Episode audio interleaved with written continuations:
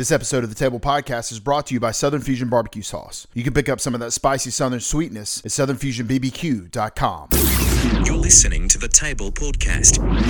This is more than just a podcast. It's a place we want to have beneficial, informative, and entertaining conversations, all from a Christian worldview. So thanks for joining us, and we hope you enjoyed today's episode. You can join the conversation too by emailing us at thetablepodcastsc at gmail.com. The podcast starts in three, two, one.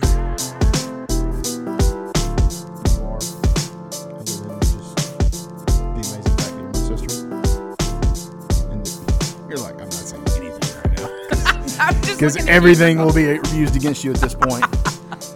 And I know this about you. That's what scares me. Because if I even like mess up, it's gonna wind up on a goofy reel or something. Like, or on the podcast. yeah, So, probably on the yeah. podcast. Yeah.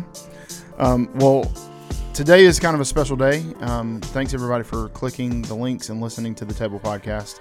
Today is a special day because I have um, my greatest enemy. Yes, I just spit something out of my mouth.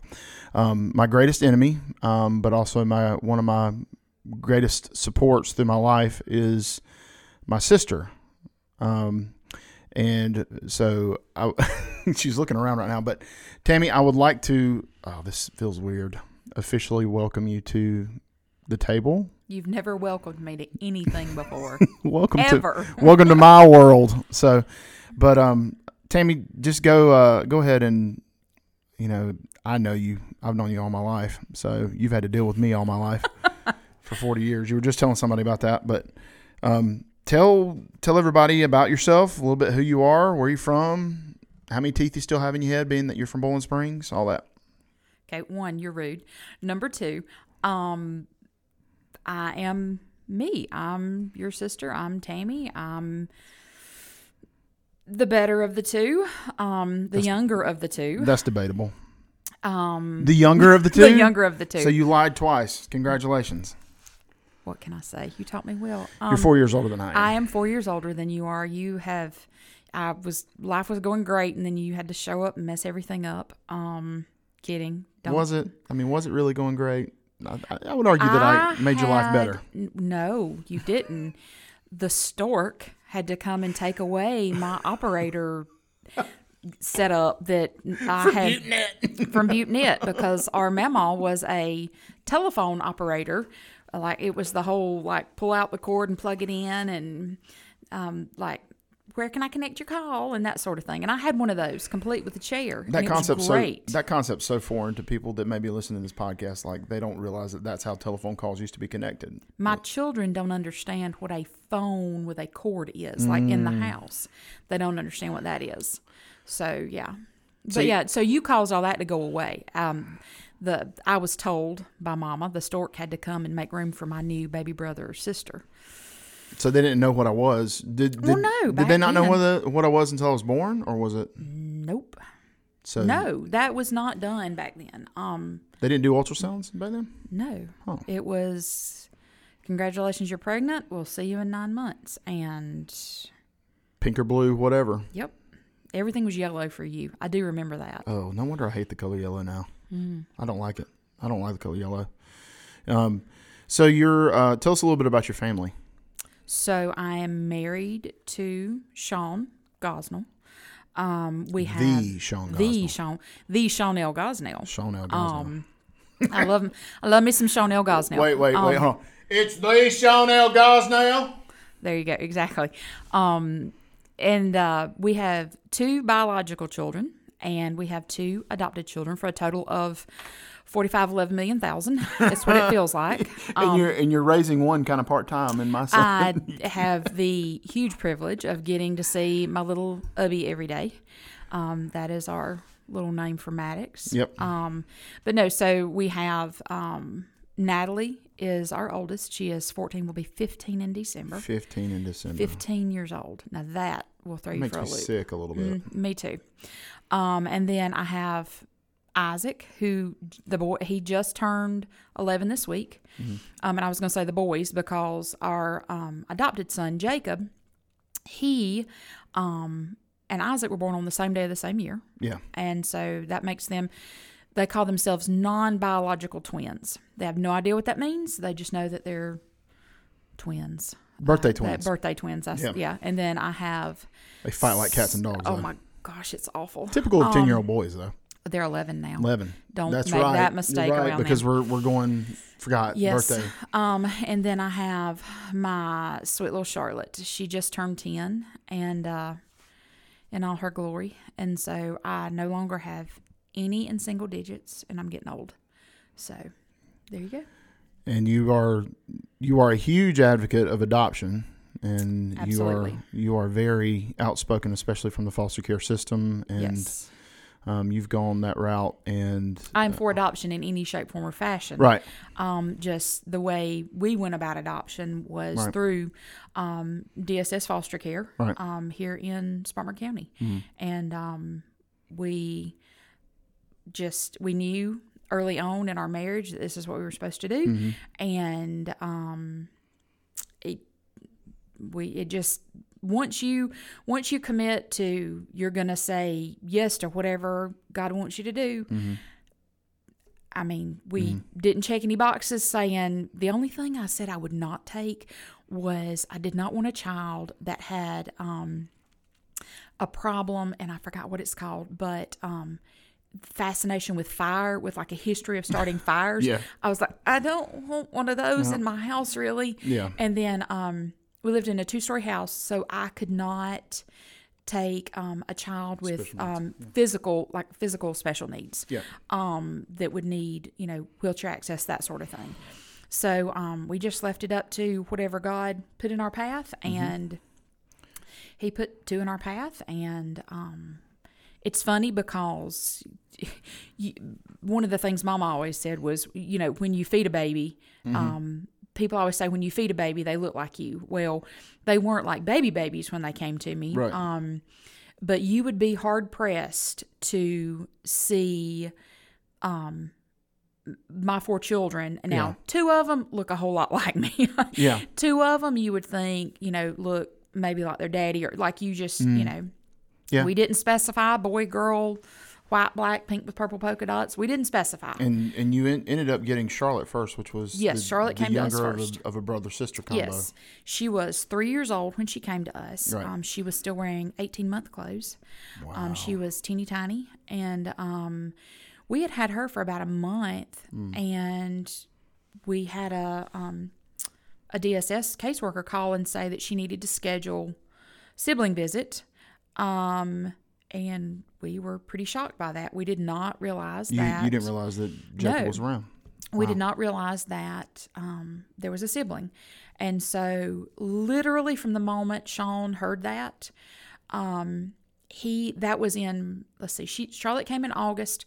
We found out roughly September timeframe that she had a sibling in foster care, right and um, from that moment on, Sean started working that they needed to be together. They deserved to be together right and that man moved everything short of heaven and earth. Yeah. Um, he I remember when he got every day was on the phone with people in Columbia um, because the thing that was holding us up was a fire inspection. Hmm. Because at the time, I don't know about now, but at the time there was just one fire inspector um, Hmm. to do these home evaluations for DSS. yeah Um, and so it we Sean was daily on the phone, and so um, December the twenty third, um, Jacob walked in my back door, and two days before Christmas yes, he was. I tell him he's my that. Christmas present. I remember that Yes, because everybody in the family was scrambling because Right. all of a sudden we had another what another child. that? What year was that again? It was That was in two thousand and 14, 15? fourteen. Right, I hope because I was get this wrong. 14, um, because our adoption was finalized Mm-hmm. um, literally six months later in July of Yeah, 2015. because I, re- I remember it was crazy. we were McKenna and I scrambled to buy Christmas for for Jacob. Yes. So Yes, sorry. we uh no no we were happy to do it. Like it was we didn't have a Christmas present for Jacob, and we were well, like, oh my gosh, what do we do? What do Sean Sean went out that morning. He was um, we were scrambling. Um, he uh, Sean came back in. I won't ever forget this. Jacob had a love of um, construction, like dump trucks, Yep. the big cat, you know, stuff. Yep. and I don't even remember where Sean got it, but he got this huge metal um, dump truck thing, and I mean it was huge, Yeah. and it was heavy, and it was metal, and it took my toes off multiple times. Yep. But that was like Jacob's favorite thing that Christmas, and he just like, and it's still downstairs um, with all their other toys and stuff. But Well, that's a little bit about who you are, and uh, and I think you know the one of the reasons that I wanted to have you on is is to talk about two huge moments that happened in our lives. But I know, I know very well my perspective of those moments, um, and but I wanted to talk to you about those moments. Um, a lot of people don't know. Maybe they know. Maybe they don't know. But my my sister and I, um, I was 17. You were what 20? I was 20 years old. 20 years old. Um, we lost our father. Um, I was graduating high school, and uh, you. What were you doing at the time? I forget. Were you I was in Were you at EMS yet? no, Okay. I was in. Hold on. I was in beauty school. Was I in beauty school? No, I was done. I had finished beauty school. Okay. Sorry. No. Um, and I was working in a salon. Okay. Uh, do you not remember the Right lovely there, place where I worked? That every time you came to see me, you were put to work. Do you not remember that? Ultratan, the place right over there beside Ultratan. Mm-hmm. Yeah. Yeah, that was a lovely place. Yeah. Um, and it was not the popular one that Yeah. was where Ultratan was. It was not the popular salon. I don't want to give anybody the Yeah. wrong impression there. Yeah. Which I, didn't, I didn't think anything of it because I was I was just helping you out, right. like it's whatever. But yes, I was doing hair. Um, So years old. so at that time, I know that kind of walking through that was December of my senior year of 1999, Mm-hmm. right? 1999. Yes, Yeah. 99. It was December of 99 and, and our father for up to that point was it 12, 13, almost 14 years he would he had battled Yes. some form of cancer. Some form of cancer, yes. Um, he, he had battled some form of cancer um, and been in and out of countless surgeries and there were several times where we thought that you know that it was going to be our you know the end of life for our father and He was too stubborn. yeah, He was just too stubborn He was, and he was strong, and he and he did have a great he did have a great resilience to live. Um, and you know, he wasn't the best man, but he wasn't horrible. I will say that to a. And there's a lot of stuff that we can talk about, and I don't want to go down those roads, but um, he he would always, you know. I- I'm gonna go ahead and say this. He would always, when he got super sick, he would always try to make his apologies on on the bedside, and that was tough um, because you kind of got jaded after a while.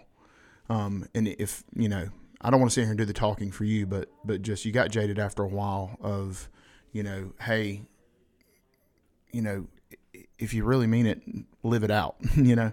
But I, I don't want Probably said that a time or two. yeah, I, and, and the thing that I don't want to do is I don't want to I don't want this to be a bash of no, and it's not going to be. like because I want to bring honor gonna our parents in talking about this.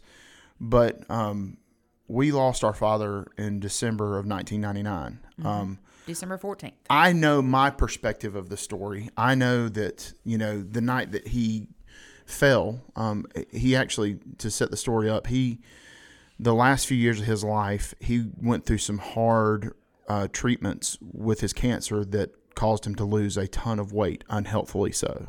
Of course. Um, he, you know, our father was a larger man, and he just he dropped weight incredibly quick, more so than like a a, a diet plan or anything like that. It was it was very unhealthy, and it was we all were kind of coming to terms to that. I didn't realize until I talked to you about it a couple months back that there was a lot of stuff that because I was working through my senior year in high school that you and Mama protected me from. oh, yeah. Oh, yeah. Like like what were those things? Um, number one, I mean, senior year in high school. Um, Jimmy, that's been what twenty? I, I just did the math on my phone. Um, twenty three years ago. This coming December. Wow. a lot of that I I just truly don't remember. Um, what I do remember is um, so some some of what you left out about the treatments is by the time and I again 23 years ago I don't remember exact dates, time frames, that sort of thing. But by the time um, Daddy and I want to say it was sometime in 1999. Um, they had just basically said, you know, um, we can't tell you when, we can't tell you how much longer you have, but this will more than likely take you out of this world. Um, but daddy had had the maximum lifetime allowance of chemotherapy and radiation. I didn't know that. Yes. You I think you did because we used to tease him that if we turned out the lights he glowed. He did not really do that, but we would tease him Yeah. about that. But um he could not have any more like they would not give him any more chemotherapy or radiation. So that's why they were trying to go in and remove portions of his liver, so cancer. he underwent, and I, I think this is when I was still in high school. He underwent um, a procedure um, that was not common, and he was the first person in Spartanburg County that it had been done on. Um, and I, I believe it was called an embolization.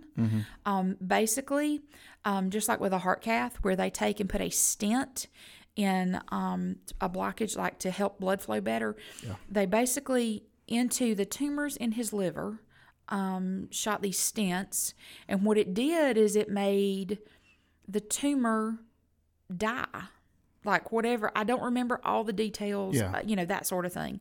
Um, But this was this was In- back in 98, 99. I mean, this was technology that was unheard of at the time. yes, Like um, had the only Gibbs been done- the Gibbs Cancer Center didn't exist No, it did at Spartanburg. Regional. No, we went to the cancer floor in in the tower at Floor Spartanburg six. Regional.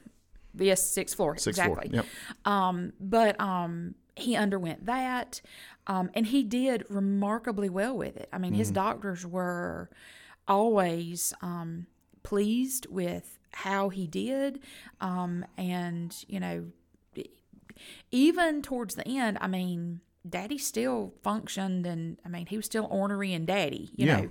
Um, but that night, he and this is what was always ironic, I guess you could say. Nothing's ironic in life, but um that's another conversation. Yeah. but um he because it was his liver that things were affecting, um he had a seizure Yeah. and he fell in our driveway and hit his head, Mm-hmm. Yep. which knocked him unconscious, Right. and he never regained consciousness From and it was from was that un- fall. He was unconscious. It was about three days. I I believe three or eh. four. I think it was three or four days. I don't remember exactly. Um, you know, I, I just remember. I just remember that we we had he had went to a Christmas party at the church. Mm-hmm. Yep. And he had eaten really well. Oh yeah, And and that ma- mama was very happy at the fact that he ate. he ate. Yes. And um and so uh, we had went inside because at that time the doctor had kind of said, "Hey, let him do what he wants to do. There's nothing gonna Right. gonna shorten his life any quicker than than the cancer. The cancer's gonna beat him before anything else will get to him." And so he, our father enjoyed smoking cigarettes. Well, he was a truck driver Yeah. in the 70s and 80s, Right. and um, coffee and cigarettes were just kind of his. That was his Thing. That, that was his thing. I mean, You know, and, that and was- as probably most truckers from that era, that's what they did because we didn't have energy drinks or anything like that, and it was he'd he'd take what two three pots of coffee with him every time he went out the door to go work, Mama would make them. and and I remember we. You know, I, I was the one that had to drive at the time, and so we got Daddy down out of the truck, and he wanted to stay outside, Mm-hmm. and lit up a cigarette, leaned up against the wall, and he lost his balance. Mm-hmm. Yep. Uh, Now, he so he had his seizure, and that's what caused him to lose his balance. they did, they concluded that he did have a seizure that night. Mm. Um, Daddy did not have a history of seizures, nothing like that. But again, because of The trauma on his body, um, the yeah. liver, Yeah. the liver function, and that sort of thing. Um, just things in his body were off balance, and Yeah. he had a seizure. And and, and he was was, he was literally at that point he was almost a walking skeleton. oh, It, absolutely, it was yeah. you know, um. So, when did you know that this was that was going to be it for Daddy? Like when? Of all the things you could have brought me in here to talk about, No, I- of all the things that I talk forever about, Yeah, okay. Sorry. Um, honestly, I think in the back of my mind, I never really thought that that was it yeah. because he was. He always Daddy was back, literally like yeah. that phoenix rising from the ashes. He, Yeah. Daddy, all the times. I made a joke with her before. She she came in she came in with the uh, setting up for the podcast and. I brought a roll of paper towels. She brought a roll of paper towels in from where we're recording at, and and I was like, "Hey, go ahead and you know tear off a few." And she was like, "No, I want I want people to know that this is you. You're putting me through this torture." And and I think what's going on right now is proof. Like it's been 23 years, and for those that are dealing with a recent family death, you you heal to a point, but it still hurts to talk, and there's still things that you grieve about and it's still you still miss them. Daddy wasn't a great man. I'm i'm okay with us saying that. He wasn't the best man. He wasn't the most godly man but there was some things that the lord did in his life towards the end of his life that he started you know to work out. But but it's it's still like it's tough when you talk about this stuff because it, at the core of it is still us losing losing our father. Well, yeah. But I mean, 20, 23 years. And it's just not, I think for me, like, that's something I'd never thought about. right But through everything, Daddy always bounced back. Mm. and he bounced back, which which spoke to his resilience too. Because I mean, he did. Our father did teach us. Our, our no, our father did teach us work ethic, and it was you know, eh, Oh, you learned work ethic you, yeah, yeah, There was no, yeah, there there was no, um, you know, he, he taught me work ethic with with making me not or push the push mower up and down the backyard. So that's you know every time I cut the grass now and I ride on my riding lawnmower cutting that backyard, I'm like, ha ha, Tommy. well, and that's funny because every time I get in my car and, you know, with four kids, there's going to be a mess. yeah, Um, and I'm like, y'all better be glad my daddy is not alive. Yeah. You better be glad. I because, I still freak out when people put feet on my dashboard. oh, no. my- my feet car can be nasty, No, yeah. don't put your feet on my dashboard. don't do that. Um, we, don't, we, we, no. So the the process, I remembered what happened to Daddy. He went into a coma, and Yes. shortly, and I remember that night very. He he went into a death, what's known as a death wheeze, or what is referred to as a death wheeze, or I've heard it referred well, to as a I mean, death yeah, wheeze. it's just the body shutting down, and just and if if anybody that has had, um, whether you work with you know patients like this, um, or you've experienced it, there is just a certain sound. It's a death rattle Yeah. that um, patients that are that have been laying there they start to breathe, and you just know. Yeah. You just know. Um, and I mean, I I just remember I know Mama like was staying up there with him, and um, you know, you and I had been obviously left at home before. I mean. Yeah. you were a senior in high school. I was twenty years old. Yeah. But I still can remember you and I would not stay at home at night with lights off. We literally every light in every room in the house and every on. outside light was on. Yep. It was like we were announcing we're just it's just the two of us here. Um, yeah. Well, our, but, our know- neighbors knew what was going on Oh, too. absolutely. I mean that that's how absolutely. The house that that we lived in and, and we still we still own together uh, it, it's, it's been there what 40 we've owned it now for 40 years or something like that like it's it's been a while Yeah, because I was going into kindergarten when mom and daddy moved there. yeah and, and so the neighbors knew what was going on Oh, with daddy absolutely. and Absolutely. and and one neighbor actually ran to him when daddy fell with a seizure and he told he told me to call 911 and Yep. and all that. I don't remember much about the days that Daddy was in the hospital. I don't either. Because it was it was he was in the ICU, ICU or or had they moved him to a No, he was on a floor. Um, because I can remember the room number was six twenty seven. I remember that. yes. Um, right as you walked around the corner, it was right there. Yep. Um, because people could go in and out, and if Mm-hmm. he had been in like a you know an ICU or something, it was only certain visiting hours you can Right. go in that. Um, I don't remember a whole lot about it those days in between. Yeah.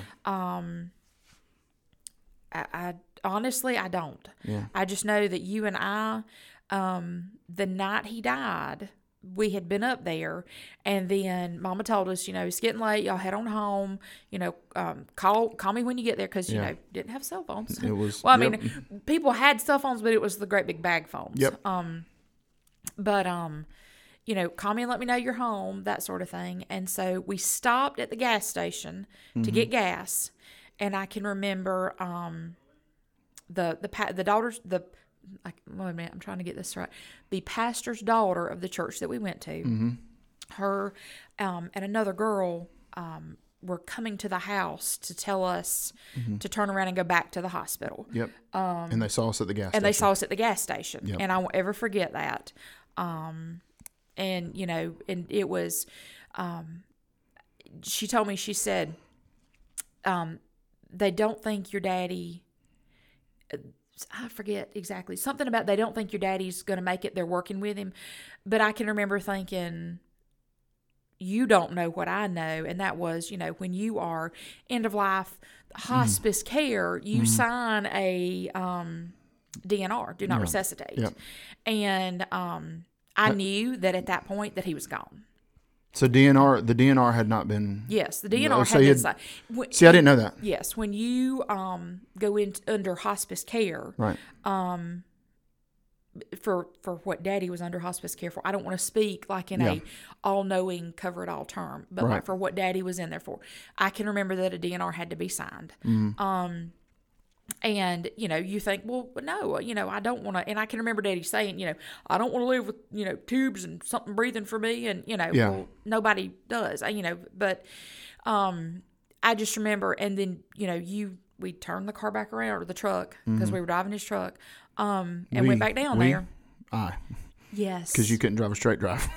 Still can't. I still can't drive a straight drive. It is not one of my it's not one of my gifts, and I'm okay with that. Um, but um, I can remember we parked right there, like where you weren't supposed to park. But I mean, it was late at night, visiting hours were over, so we just parked there to get inside. Mm-hmm. And um, I won't ever in a million years forget this. Um, family had already beat us there, our aunt and uncle. Um, and I won't ever forget as we were coming back down to leave. Um, do you remember this? There was a security guard putting a ticket on the truck, Oh, and um, our uncle, Uncle Ken, Mama's brother, walked over to him. um, saw it, and he's, uh, uh, excuse, excuse me, sir, excuse me, what, what's going on here?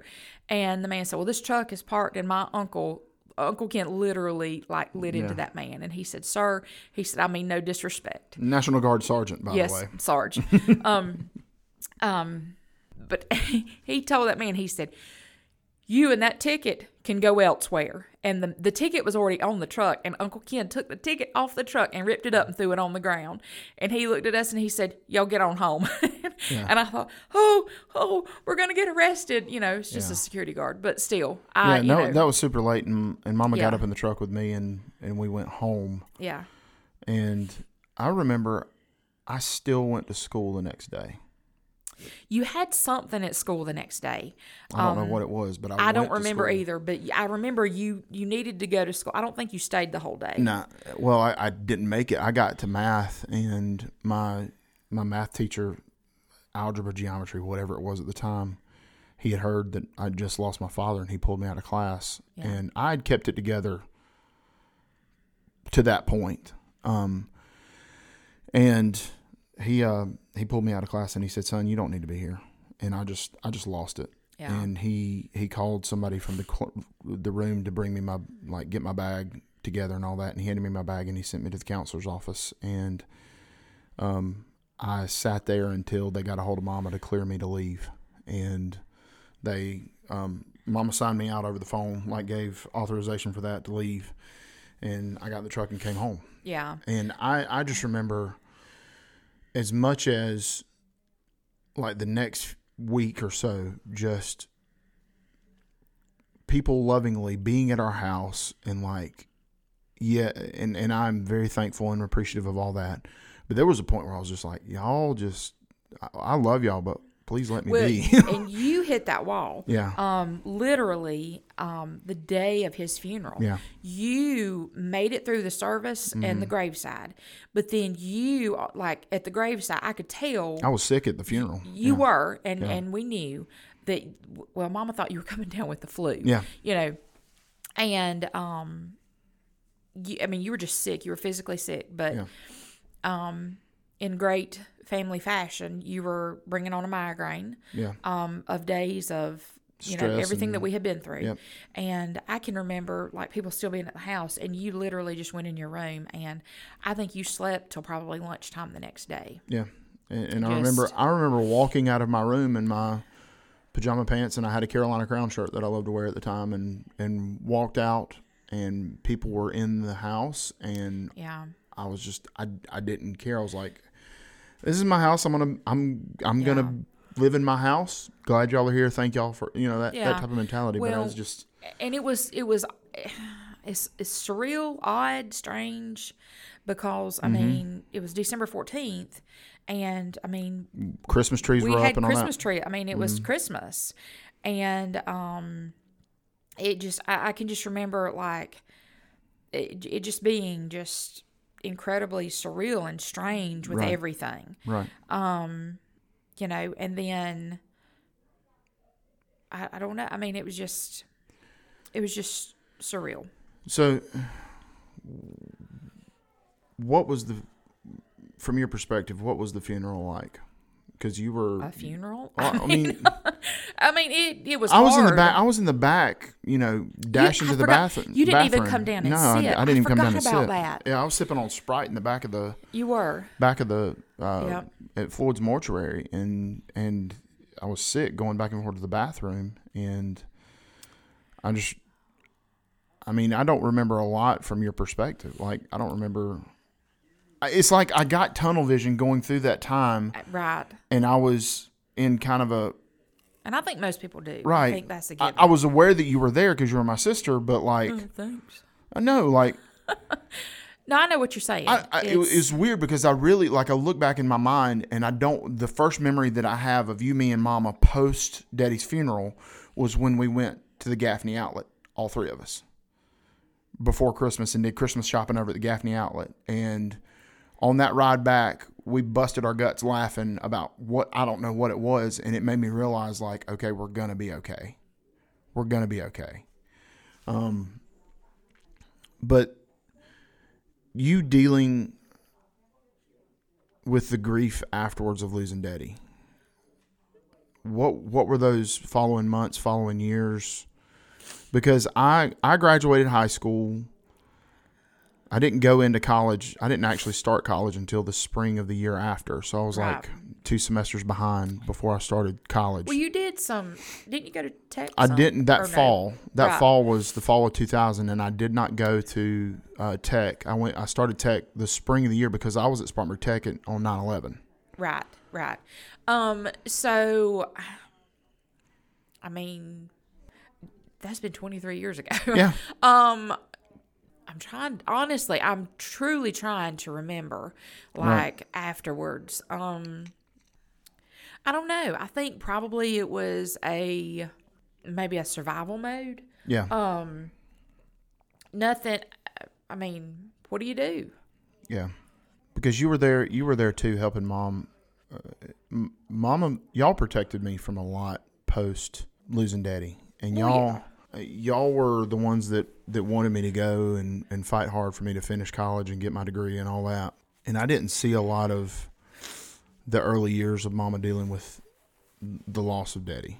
I, I did, you know, I saw it when I was home and, and those things. Well, but yeah, but so and like you know, I'm not trying to to speak for Mama, Right. of course, but um, I think some of the things that we had to go through right, and that we kept you from knowing, mm-hmm. honestly, I think it was a driving force for Mama to just keep moving. Mm-hmm. Because if you knew Mama, mm-hmm.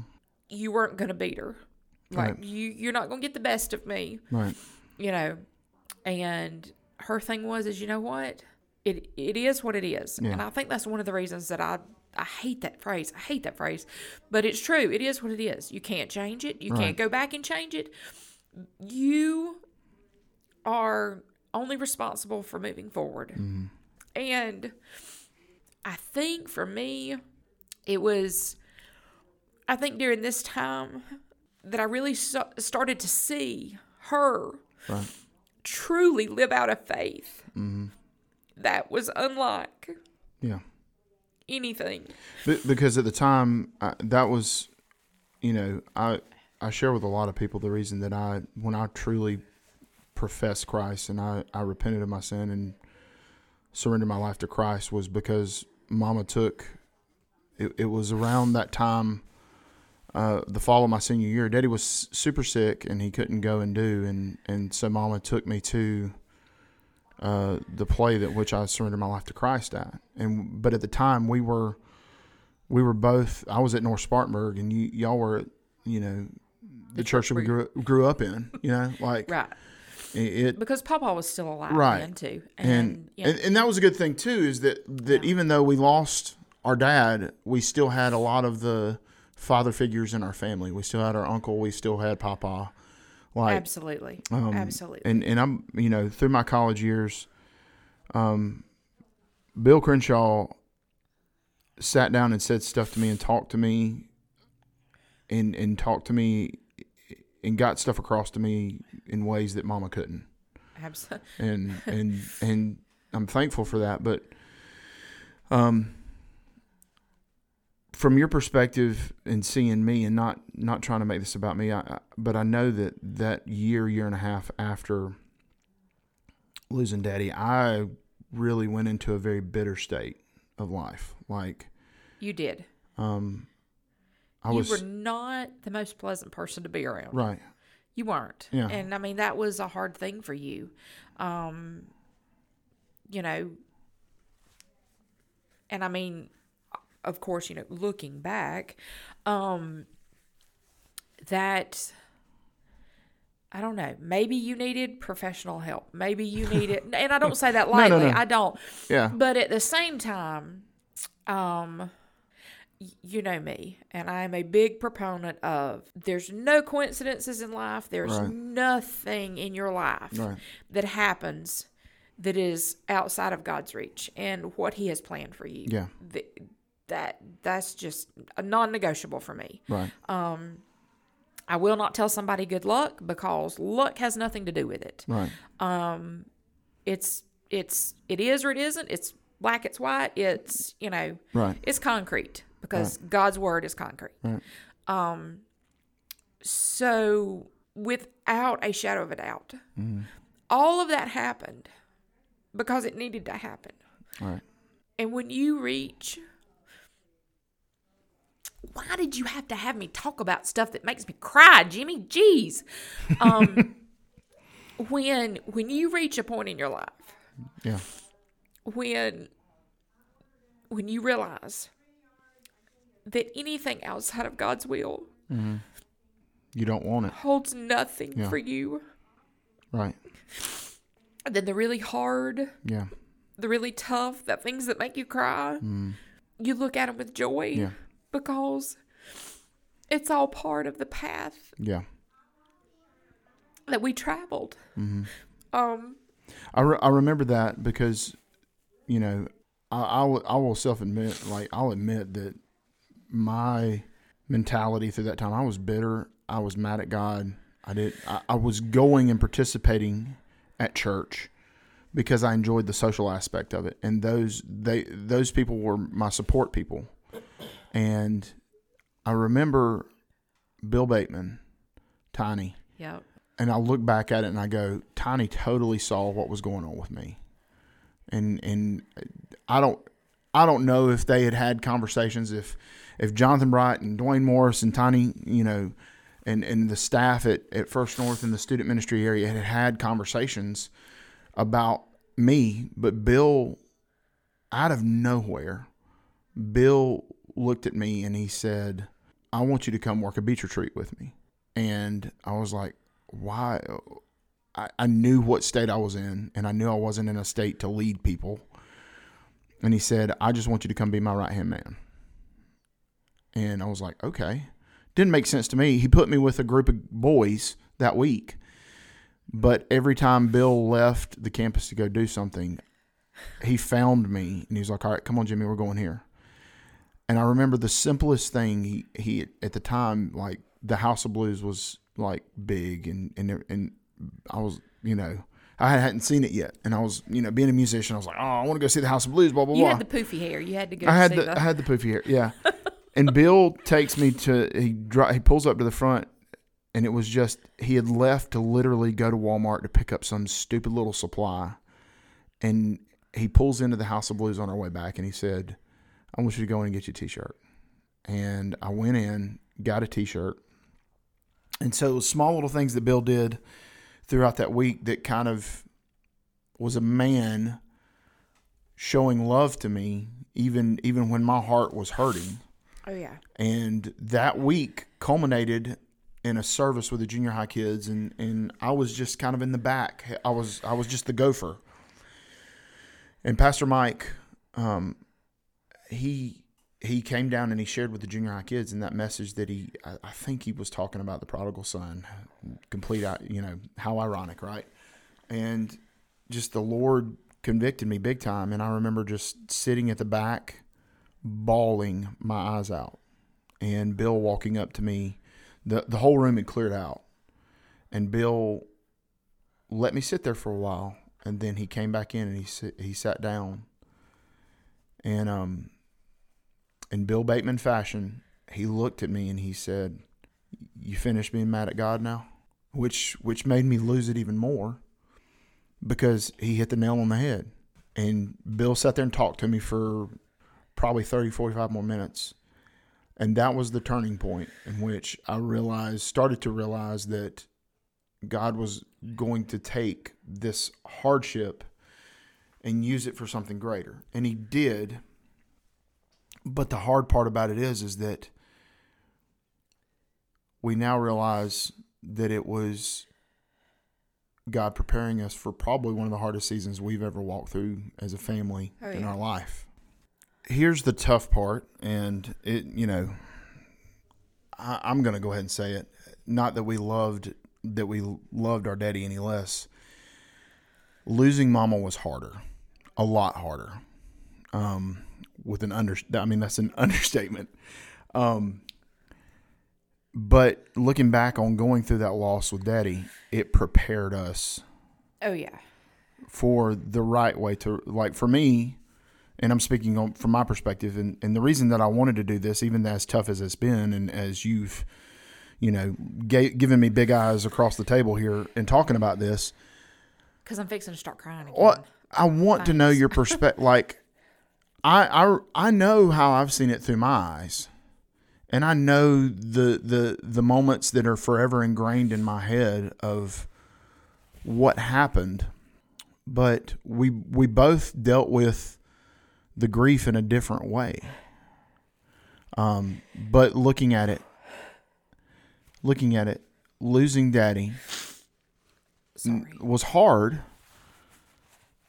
Oh, still yeah. hard today so which goes to prove which goes to say you never you never fully get over grieving no, about ever, it You never get over it, ever. But it's funny. It's funny how death and grief work. Um, you start remembering some of the good, you know, and then um, before you know it, it's more good than it is bad. Um, but when you when you start when you get to the point i guess where the good the funny the crazy take precedence over you know the crying jags. Yeah. That's when you realize it's gonna be okay. Right. Um and for me um with mama's death it took me longer because i was in a different i was in a totally different season of life yeah um, do not recommend on a scale of one to ten. I rank it a negative forty-five.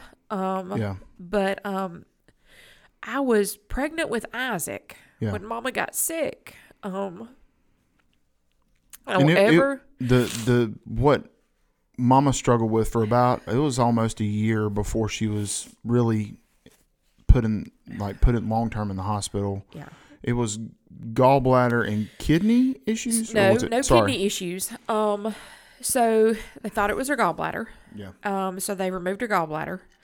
Um, Son of the year. I forgot about that. Sorry. well, no, it's easy to forget about because it all happened right there together. Mm-hmm. Um, but I do think her gallbladder was bothering her, but I think that was just you know a side of But she also had a lot of other issues going on too. She had diabetes. She had, you know, a lot yes. of things that Yes. made the situations worse. Yes. Um, and so she was diagnosed with a blocked portal vein thrombosis. I can't tell you specifically what that is, but it has something to do with a vein in her, I believe it's the liver that was blocked. The plan was they were going to go in and put a stent, and literally, I can remember the doctor's words to her You'll live a normal life. Well, I- God had other plans um, because what she should have recovered quickly from, and things just moved right along to a normal, healthy life. Um, it never really got back to that. Yeah. From that point on, um, I can remember she had to have fluid drawn off of her abdomen. Yep. Um, it was a procedure that they would go in and, um, and you know, with Mama, everything was a, a laugh, and a, you know, Mm-hmm. she found something to just Laugh at. yes. The whole thing. Yep. Um, and if she was here right now, she'd be splitting herself in half, laughing at us. Right. Um, but no, she'd be in the nursery with Maddox. She wouldn't be right here. yeah, she'd be like, I ain't got time to fool with y'all. yeah. That's a true story. Um, I can. The first time she had fluid drawn off of her out of her abdomen, they drew um two. It was four, two liters. Yes, four two liters off of her abdomen, and um, as they were drawing this fluid off of her, she started feeling better, and um yeah. She uh she was sitting up and she started getting spunky and mouthy and I knew something was fixing to come out. Like I knew she was fixing to say something that was just gonna, you know. Yeah.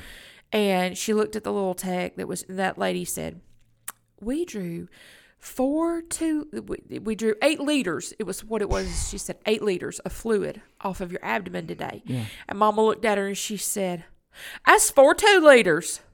Do you know how much those are going for at the grocery store these days? And I was like, Mama, please, please, Nancy, just stop. Um, Yep. and I knew immediately she was feeling better. Yeah. And so, th- again, they told her, they said, you know what? We got that off of you. Do that and give her a B12 shot, and she's Oh my gosh. Yeah. The B12 shots were like crack to her. Um, we always dreaded that because that meant we were like, in for it. was, it was going to be We were bad. getting no rest that weekend after the no, B12 shot. no. Um, it, that was, um, yeah. So, Yeah. um, but again, we were told she may not ever have to have this done again. This may have been a one time thing, you know, but we can do this again. And it was like less than a month later, we were back. And, um, of course, they didn't let it get to that extreme yet. Yeah. Uh, you know, the the eight liters of fluid, but they would draw significant amounts of fluid out of her abdomen. Well, she was diagnosed at that point with cirrhosis of the liver. Um, the doctor that looked at our mother and told her that she had cirrhosis of the liver, she stood up in her chair in his office and said, Well, you're a blame liar. I've never had a drink a day in my life, except for that one my mother in law gave me when I just got married. That pina colada. That pina colada I had. I didn't know it had alcohol in it. Um, Mama was a teetotaler. Yeah, she- Nancy did not drink. She did not, and Daddy didn't either. So You she, know. so Mama didn't realize that you could get cirrhosis of the liver because of now we know from Right. medications and also onset diabetes and all that other stuff. Th- there's several things that can Yeah. cause it. Um, Yep. And so the doctor, after he graciously laughed at her, you know, and he, he was like, no, no, Miss McFarland, no, I would never accuse you of, and I'm sitting over there thinking, dear Jesus, just open up the ground and take us on. Like, just, let's just go. Mm-hmm. Um, but um, she, he explained to her that, you know, this is, um, something that you've been diagnosed with. It's a condition. right. Um, and there's something about um, her age group, um, and an immunization at some point. I don't know, Hmm. like that could have maybe caused. I don't really remember. Again, I was very Right. pregnant, and Isaac was a very large baby, Yeah. and I was very pregnant, and, And I had a three year old to boot. You're ready. So, and Sean was Sean was in Oklahoma. Yeah. um, he was. yeah, you were. Y'all, yeah, I forgot about that. Yeah. Sean was going back and forth with Oklahoma at that time. He was he was in Oklahoma a lot because he had just started. And you had a brother that was not living the best life, working for Enterprise. No, I was at I was You at uh, weren't, yeah. I was at Spinks. So this was post Enterprise time. Yeah. I was working at Spinks. Um, we were just glad you were working. yes, because um, that was after 2008, where I stood in yes. unemployment line for. Yes, because you had gone through some pretty serious stuff Yeah. with your back. Yeah. I mean, that was there were times that, I mean, that's, I didn't think I was going to work again after. Well, I, I was yeah. gonna say like they were telling you to go and sign up for disability, and you were like, "I'm not signing up for disability." Yeah. Plug for Josh Kills right there. Yep. Good job. Dr. Um, I told somebody the other last night that um, the reason that I'm walking today is because Dr. Josh Kills. no question about it. Boiling Springs Love- Chiropractic. Love some Josh Kills. Yep. Um, and his whole family. Um, Commercial break. yeah. we now return to our regularly scheduled program. Um, so um, with Mama, um, you know, it became just a pattern of you know getting her better. Um, and so because all of this was like kind of happening with her liver, that sent her di- the diabetes. It sent it crazy. Um, Yep.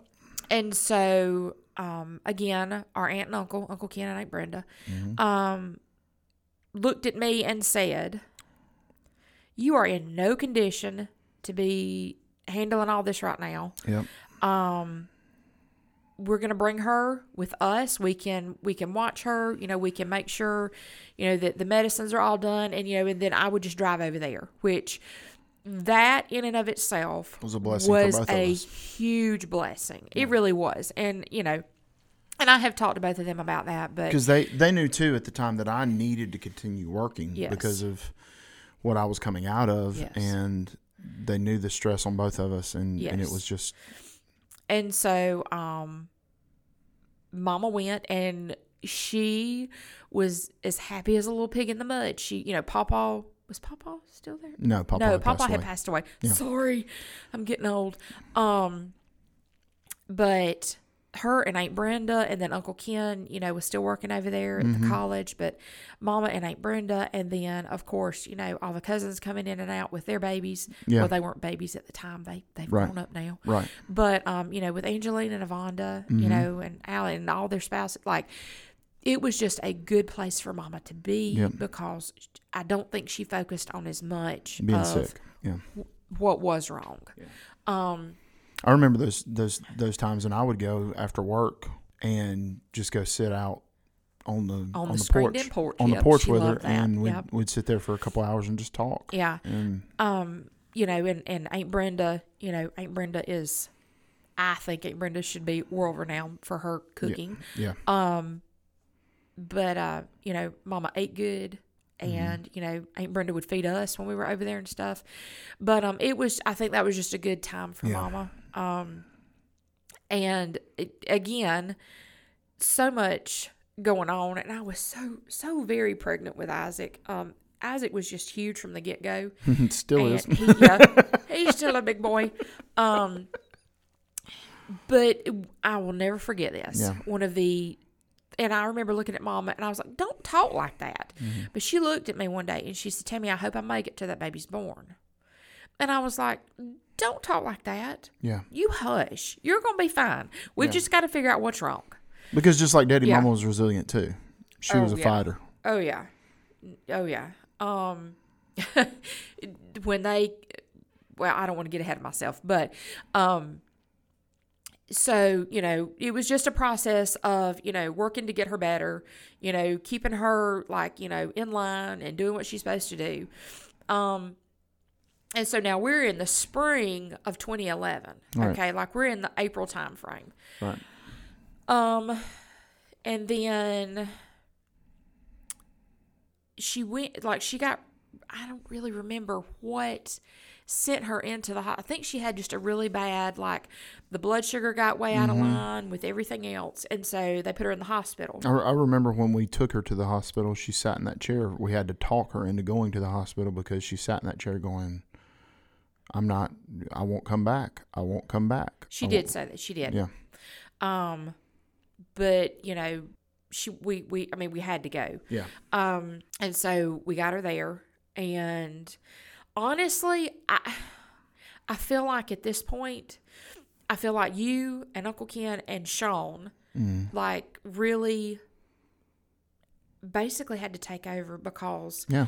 I had a lot of problem with like swelling and stuff, and like they started kind of getting worried about me with Mm-hmm. Yeah. Isaac, and so I was never put on bed rest, but I was told you are to sit and your feet are to be up. You are to stay as calm as possible. You know, Yeah. I, I never was any danger, um, but that was just, and so you know, they just tried to keep me, you know, um, as Yeah. laid back as possible. Um, which I am not really a laid back person. Um, but you know, I and again, I don't remember a lot of it. Um, but then I remember hospital, hospital like in and out. Like Yeah. I know one time they tried to send her home and she couldn't hold her head up. Right. Um, and I remember Sean cleaned some clocks over that, and she and we were talking about. I mean, at one point they were talking about sending her to either MUSC or Duke for treatments. Uh, well, um, they got her on the transplant list. They Yeah. had told her that um, a transplant, a liver transplant, would um, take care of the problems. Okay, so we did everything to get her on the transplant list. Yep. Um, and you know, you just you wait. Unfortunately, um, and that's always been a hard thing for me because even though you're waiting for life, somebody else has had to endure what you're trying to avoid. But at the same time, Yeah. being able to give the gift um, to someone to avoid that time. You know, that's that's such a. It's beautiful. It's sad, but it's it's. That's truly. That's a- tough. Yeah. yeah. Um. But um. I remember she was in the hospital, Mm-hmm. and like I was like any day I was due because Yeah. We we celebrated Mother's Day in the hospital. we With her. did. She was in the hospital that Sunday. So I remember she because the complications had gotten so bad with her condition that um, a lot of things were just not right. Yeah, she started showing mental, mental, mental. Not like she didn't go crazy, but she was. No, there were just she didn't have com- clarity. She didn't have clarity. Mm-hmm. Um, she was very confused. It was that brain fog, um, which, with everything she had going on, um, was common. yeah, Um, you know, it got to the point to where if they came in to do anything to her, she would not let them touch her if Sean was not there beside her. yeah, and that was the tough part for me too. Is is that force? I, I don't know why because I, I didn't do anything to her, but but the hard part for me watching kind of the end of the end of her life was when she was in the hospital and they were doing all the things to her and she was in this fog. Yeah, I was not her favorite person. I wasn't either. Um, She was she was she was she got mean a couple times to Well, but us. that was also um, there was she had to take a medication. I don't know if you remember this, but they told her that she had to take this medication that would get some level down. Um, was it her pH level or something? No, it wasn't her pH level. It was something to do with a liver enzyme. Okay. That it was like something was about to become toxic, Yeah. and she had to drink this medicine. It was a liquid medicine. She hated drinking. I remember that. And she looked at that nurse, and that nurse was like, "Come on, let's let's go, Miss Nancy. Let's take this." She knocked the cup out of the woman's hand, oh, and she said, "I'm not taking that. You can go on. I'm not taking that." and the nurse told her, she said, "Miss Nancy, if you don't take this, you won't live." And she's like, "I don't believe you." And for Mama to have that attitude about a situation like that, Yeah. like Very uncharacteristic knew, of her. We yeah. knew. And I can remember walking over to her and I said, Mama, you need to take this medication. Yeah. And she's like, I don't care what you think. I'm not taking that. That's nasty. You take it. I'm like, I don't need to take it. Um, you know, started arguing Yeah. back with her, and it took good old Uncle Ken to walk over there. Yep. I remember and this. he looked at her and he said, Nancy, you're going to take this medicine and you're going to do it right now. And she looked at him and she says, You don't tell me what to do. And he said, Well, today I am. And she said, Fine. And she just fine. And she picked up the medicine, she drank it. She's like, That's the nastiest stuff ever. Um, and then she did not have a clue. She didn't even remember talking to us that way and stuff. right. Um, but it took Uncle Ken like telling her, "You will do this." Right. She, you know, and Mama on a given day, you know, if you told Mama you have to do this or you, you know, you're not gonna live, Nancy wouldn't have thought twice about it, you know. But um, like it, I mean, it even got to the point to where, like, if they were going to, you know, give her medicine or um, bless her sweet soul, she was so embarrassed by this, but they had to like change. Um, she was she was in diapers, you know. Um, but she wanted Sean at the head of her bed, and her thing was is Sean's not gonna let him drop me. Sean's not gonna let him do anything to me. Sean Sean will tell me the truth. Sean knows what's going on. Well, Sean was a paramedic, and thankfully Sean knew, and Sean spoke up several times. Um, you know, Yeah. Sean and I have watched that man do it with his own grandmother. Um, when his granny was sick, I mean, he lit into a resident one time and, you know, just set that little person straight. Um, Right. You know, I've, I've watched him do it. But he understood. The, Sean understood the medical side of things He too did, because he was a I- paramedic and he knew what they were doing. Absolutely. And, and like, And that Even- gave e- Mama Yeah. peace of mind. Yeah. Um, that we none of us could give her, you Right. know, and she knew that. And um, but she also knew that um, Sean babied her. Sean just loved to love on Nancy, jerk. and He- um, he, he, is the favorite, or he was. he was. When he came into the picture, he's the favorite child. Like he, Um, he took that status away from both of us. So Yeah, but then Natalie came along and like You're you remember right. that Christmas we all got cut. She was Oh. like, "Sorry, there's your grandchild now." Yeah. Um, but um, but like she she clung to Sean. She really did, Mm-hmm. and have that. Mm-hmm. That was precious to me because he could he could be there in a way for her that I could not. yeah, I could not help her move. I could not lift her. I could not do the things for her right. that, you know, she relied on him for. And, and I couldn't either because I was Yeah. still nursing my back back to health and like yeah. It it was yeah. it was tough. But all that to say, oh Chanel Gosnell come through again. Um sorry. No, uh, Uh, I, no. It, it lead. This is all leading up to The day before the day. Well, Isaac was born. the day before Isaac was born, and um, were you hospitalized early going into labor with him, or was it? so um I was 39 weeks, but he was Mm-hmm. measuring 42. Good gosh. And um, my doctor decided that I, I needed to be induced. Um, I, you know, save your opinions. I I was beyond ready to have that baby, and so I signed up for induction, and I wanted my epidural before they ever broke my water. Yeah. Um, didn't happen that go around Right. um, because I got a nurse that didn't want me to have one, but she quickly saw things my way. Yeah. Um, or should I say Sean Gosnell's way? because Funny he, how that he told her, he said, uh, no, she's going to have an epidural now. So the day before Isaac was born, um, Sean had been at the hospital with Mama sitting with her that day. Um, Mm-hmm. and it, because everybody knew, you know, I was having Isaac the next day. Yeah. And so I was at home. Um, I was getting Natalie was gonna stay with Mimi and Pop, Sean's mom and daddy. Um, and Mimi was gonna bring her to the hospital after Isaac was born. Um, so I was at home, you know, packing the bags, getting everything ready, taking care of everything at the house. Um, and I was gonna go to the hospital and see Mama, you know, and and then Sean, we were gonna come home that night, all that. Um, Yeah. and randomly, I get a phone call out of the blue from Aunt Brenda. She said, "Hey, uh, I brought Sean home over. You know, she said I brought Sean home with me from the hospital. She said, just come on over here and pick him up." And I said, "Okay." Like, well, I'm not gonna get to see Mama today, but okay, I'll just ride over there. And on my ride over there, and I kid you not, just as plain as day, plain as day, because I could tell something was a little off in Yep. the way Aunt Brenda talked. Because on the other end of the story, I was at work Yes. and Uncle Ken called and left a voicemail on my phone, and he said, "Hey boy, when you get off work, that's, Come- that's Uncle Ken. Hey boy, when you get off work, come to the house. come to the house. Yep. We need to talk about some stuff. And I was and like, okay. so, um, did you beat me to the house? I don't know. You, y'all all were sitting in the living room. Okay, I couldn't I remember. in. I couldn't remember. Well, on the way over there, the Lord just literally, like, it was laid on my heart, and I, I said it out loud. Natalie was asleep in the back seat in her mm-hmm. car seat, and I said it out loud.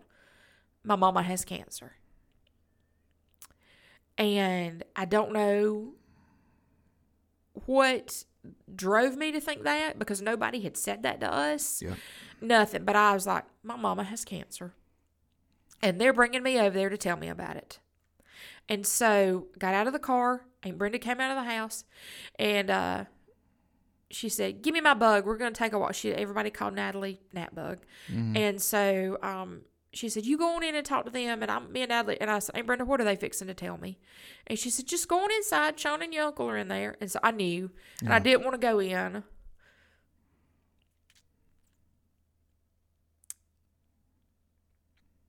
Uh, and I walked in the door, and neither one of them would look at me. And Uncle Ken said, Come on over and have a seat. And I said, No, sir. I said, I know what you're going to tell me. And I said, You're going to tell me Mama has cancer. And him and Sean both popped up and looked at me. And I said, Isn't that what you're going to tell me? And uh, Sean said, They found a spot on her lungs. because we we had been down this road before. Like we we knew the conversations, we knew Right. the setups, we knew. I knew like, the looks from people. The new Like, we, knew, knew we knew. we knew was, what. you know, yeah, Um, but um, Sean told me he said Tami just doing a root because Mama had been in the hospital at this point for a long time, and they had done a routine chest X-ray, and um, had found a spot on her lungs, and Sean said they're they're going to look at it more. They're going to see you know what the options are, yeah. but that's where they're standing right now. So um, you know, just wanted you to know, okay? And it was they're going to talk to the doctors. All the doctors are going to meet. We're supposed to know more tomorrow. And i said well okay. I said you know it's nothing's written in stone yet. Like it's it we don't know what's going to happen. And so um Wasn't it in within a very short period of time from? Because I I mean literally I don't know how long it was from the time that you got there. I walk in and.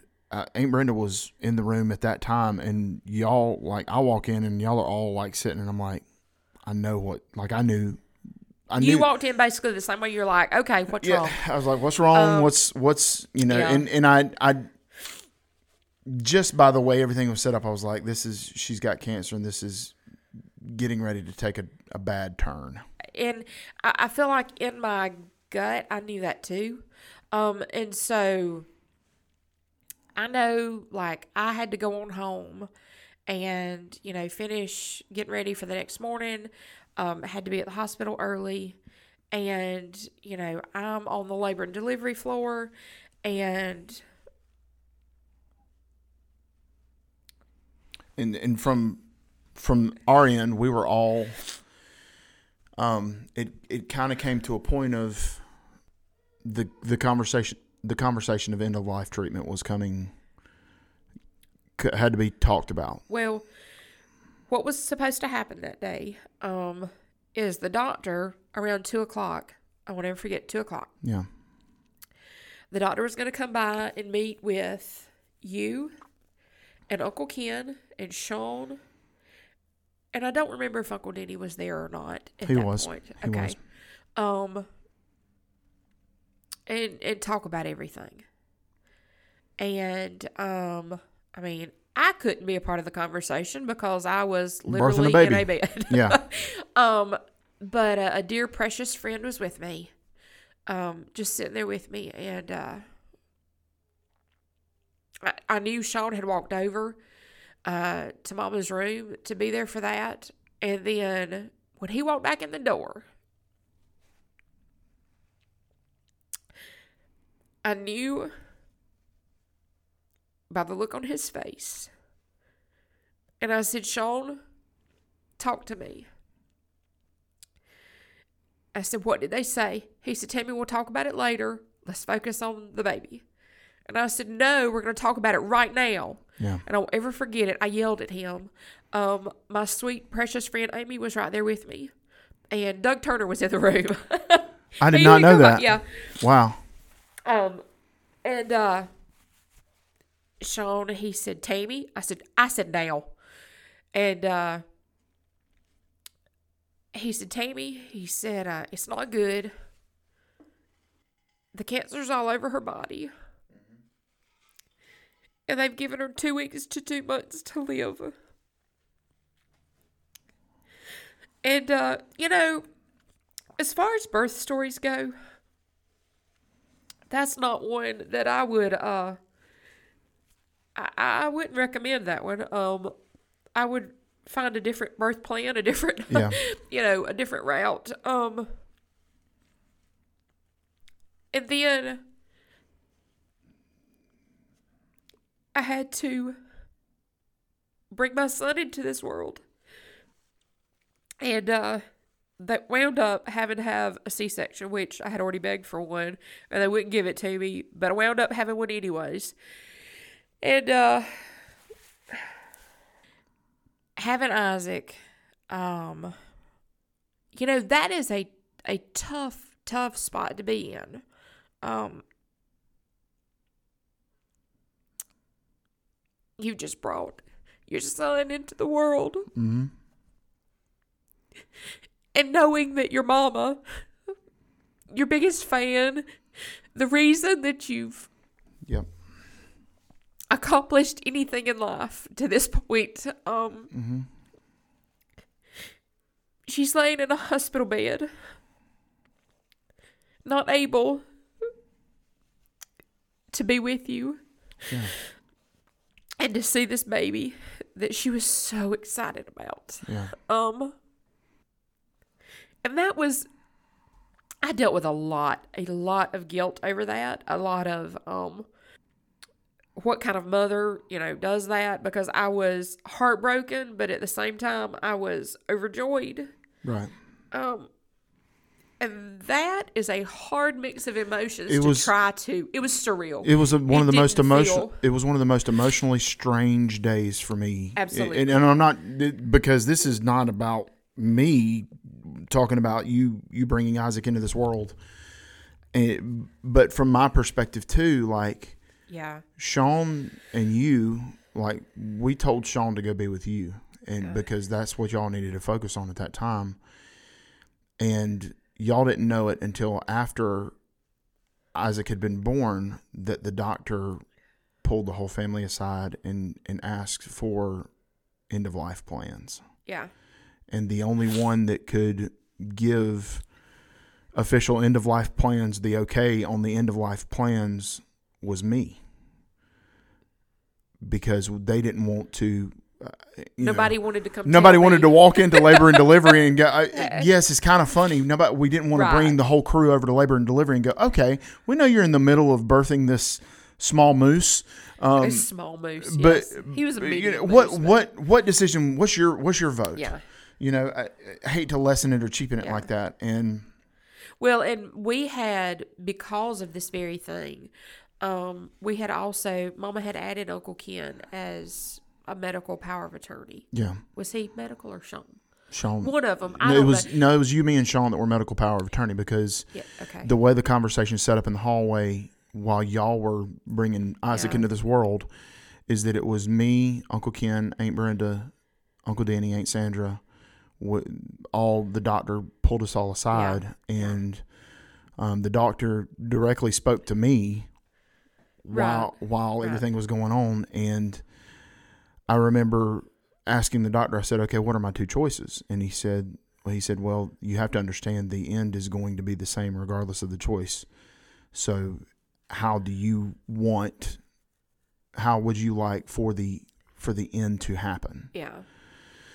Which, 27, 28 years old, It's a great conversation to have. it's it? it's a conversation that, Yeah. and almost ten years after my our father passed away, we're standing literally in, the same hospital, and I remember the options were laid out right there in the hallway, and for the first time, Uncle Denny Uncle Ken, Aunt Brenda, Aunt Sandra sat, stood there quiet and looked directly at me and waited for me to make the decision. I remember Aunt Brenda was on, I think she was on my right hand side. And when, because we had talked, you felt an arm, didn't you? You we- felt an arm yeah. slide through yours. when we had talked about it and we knew that like we didn't want to drag mama through a lot of medical care right. and Right. and we we wanted to take the hospice option because at the time the hospice house had just I think it just opened up I'm not sure I don't know it, it was a newer thing to Spartanburg Regional Care and um as soon as I'm I uttered the words we need to I want to send her to hospice and the doctor made me sign documentation showing that I we we wanted that Yeah. because that's what we all wanted but because you and Sean were unavailable it was all on it was all on me Right. and right. and I remember as I I didn't even get my signature out and and I just broke down because I immediately got attacked like the thoughts popped into my head of I just signed a death Right. wish to my mom. Right. Because that is the um I think that's the stigmatism that goes with that. Um but um she stayed in the hospital for a few more days. Um and They moved, they moved her to hospice what on a Thursday or Friday? it was on a Thursday. Yep. Isaac was born on a Tuesday. And because I had a C section, I had he was born um Tuesday. I had to stay in Wednesday and they discharged me on Thursday. Now, with the situation that was going on, with everything and like mama mama kept asking Aunt Brenda, has that baby been born yet? Has that baby been born yet? And Aunt Brenda would say, Yes, and he's beautiful, you know, like Aunt Brenda would tell her. Yeah. Um we just wanted to get him over there to mama. Yeah. And Sean, he begged and pleaded. Sean went to the higher ups in the hospital. You know, this is a situation. We need to take this baby to see her. They would not, for security purposes, allow the baby, would not allow Isaac to leave the floor without me. Well, they wouldn't allow me to go off the floor Because you still had medication and stuff in you and all like that. it yeah. was the liability thing, you know, and I mean, I understand all that, but at the same time, that's the boy's daddy. Let him, you know, carry him over there, whatever. Like this is a but anyways, they weren't ugly about it in any ways. They I mean, they were very supportive, they were very very gracious. yeah. Um it you know, and I understand that, but at the same time I was like, geez. But now, and I don't know if you remember this or not, and I oh my gosh. I had pretty much held it together, you know, through the labor and delivery, through the surgery, um, on and on and on. And so get down to uh, the maternity floor. Okay. They send you to the maternity floor. And it's at this point that, you know, all the family gets to come into the room and all that. And so, you know, people are coming in and all this. And so, um, my sweet little nurse came in for the night. And she was an she wasn't old by any means, Right. but she was older than me. Right. Um, she was probably in her late thirties, early forties. Um, and uh, she walked over to me and she said, "Honey, I've heard all about your story, and I want you to know we're going to take care of you and that baby." And she said, "Whatever you need." And Sean asked her. He said, "Thank you so much." He said, "What? What's your name?" And the woman turned around and looked at me. And she said, My name is Nancy. Hmm. And at that point, everybody in the room, I, I don't know where you were, Yeah. everybody in the room just kind of turned and looked at her. And I just busted out cry, crying. And uh, she said, Oh, honey, what's wrong? And I said, My mama's name is Nancy. And that sweet nurse, she sat down on the side of my bed and she loved on me Yeah. and just let me cry. And uh all that to say, Thursday we get discharged. We literally had to go out the front doors of the hospital. Sean put us in the car. We drove around to the outpatient building. And we got to go to the outpatient building and get out because JC Rogers was still working over there. Yeah. and it was quicker to get up that way. Yeah. And he let us park the car right there, Right. and uh, went up, and uh,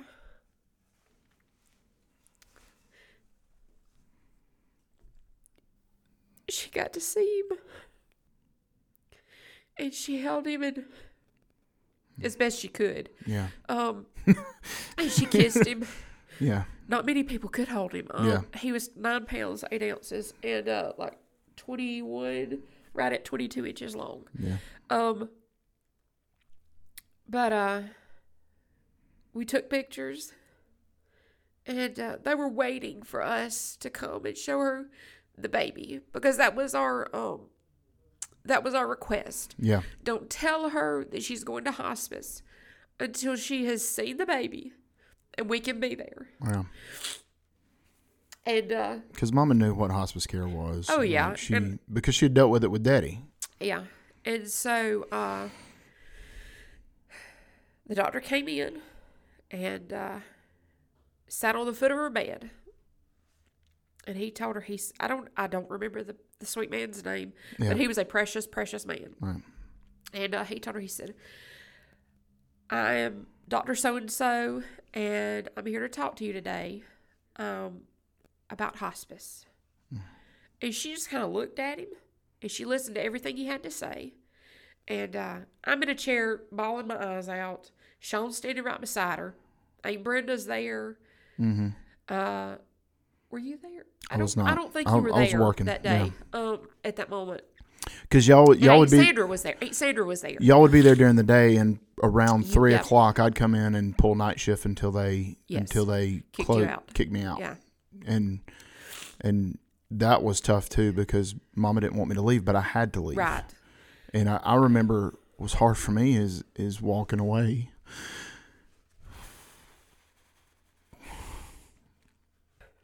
Told you we should have talked about something else. Well, it was it was hard because there was there was a lot of guilt that I would hear her yelling for me, but I had to leave, yeah. or else I would be I'd be escorted out by Spartanburg County Police. Like Yeah. there you- was no were- you were choice. to leave where she was at. Yeah. And so I would leave that. I would leave the hospital eleven thirty. I mean, I, I would stay past the point. Like the nurse, nurses They would let knew. you stay. Yeah. The nurses knew that I would have to. they would wait to the last minute to come remove me. And I remember one of a girl that I was on drumline with was a nurse on that floor, and she was always night shift, and and she would come in. Alicia would come in, and she would say, "All right, you got to go." I said, "Okay," and and I I would hear Mama yelling for me as I got on the elevator, Yeah. and mentally that that that messed with me mentally for a long time too. On top of me having to sign the the order for her to be put in hospice care and all that. Um, it was it was tough. Like it was hard.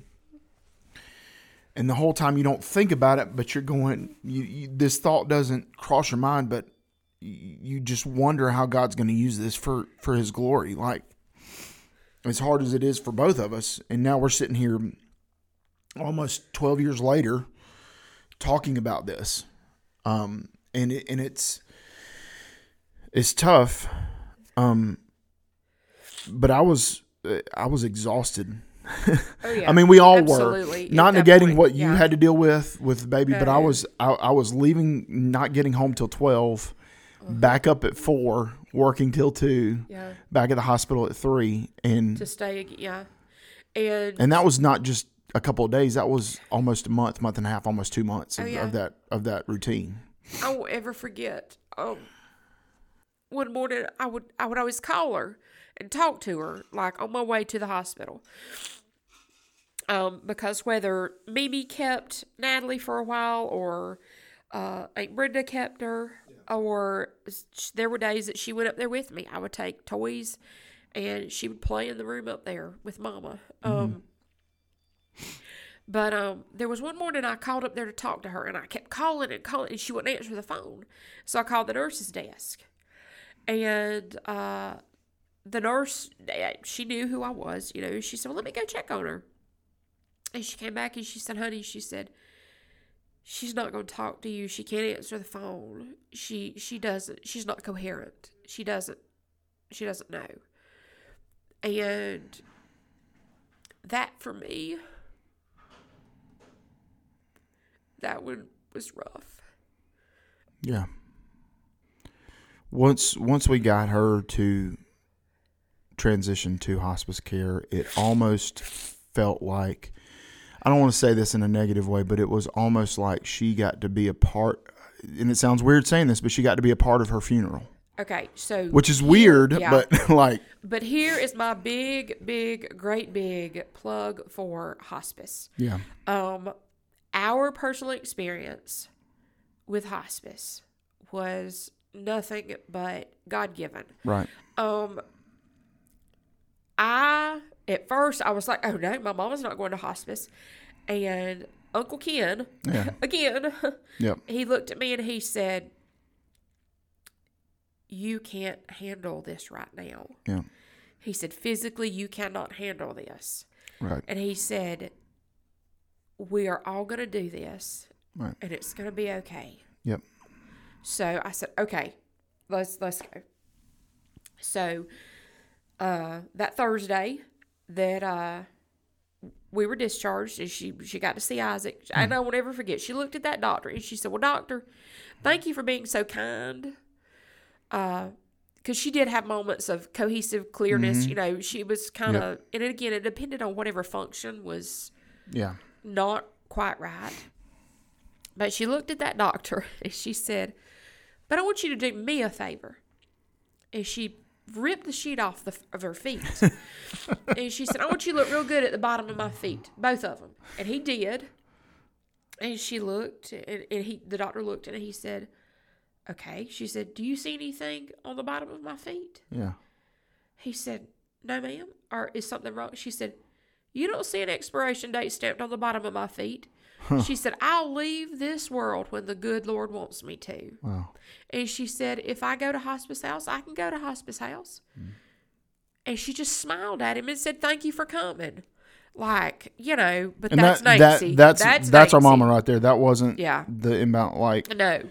um but she had a few moments Yeah. of super clear, like mama was there. yeah. Um, And and you had a morning with her like that. yeah, I had a morning with her like that. Um and and when she came to we were all settled in the hospice house and I remember it was Aunt Brenda and Uncle Ken. And I, of course I was sitting beside her, you know, holding her hand, just kind of when you start to process these things, you know, like here we are going through all this again. And I'm I'm watching TV and I feel her squeeze my hand. and I look over and she just looks at me and she's like, Hey baby, what are you doing? I said, Hey mama, how you feeling? She's like, I'm hungry. She she said she said, What time is it? I said, you know, it was it was like eight, nine o'clock. And she said, What what she said, Saturday morning? I said, Yes, ma'am. And and she said, Go get us a biscuit. Because that was mama's thing too. She always wanted a Go biscuit. get us, yeah. Go get She us a biscuit. Go get us a biscuit. Go get us a biscuit. And um we would you know Hey, Brenda went and got sausage biscuits. no, Aunt Brenda went and got great. She, I said, "What kind of biscuit you want?" Right. She wanted. She said, "I want." She said, "I want a Hardee's biscuit and gravy." And and within minutes, Aunt Brenda was back at the hospice house with a biscuit and gravy, and we prepped it, put it on the thing, and she sat there and just talked to me. Yeah.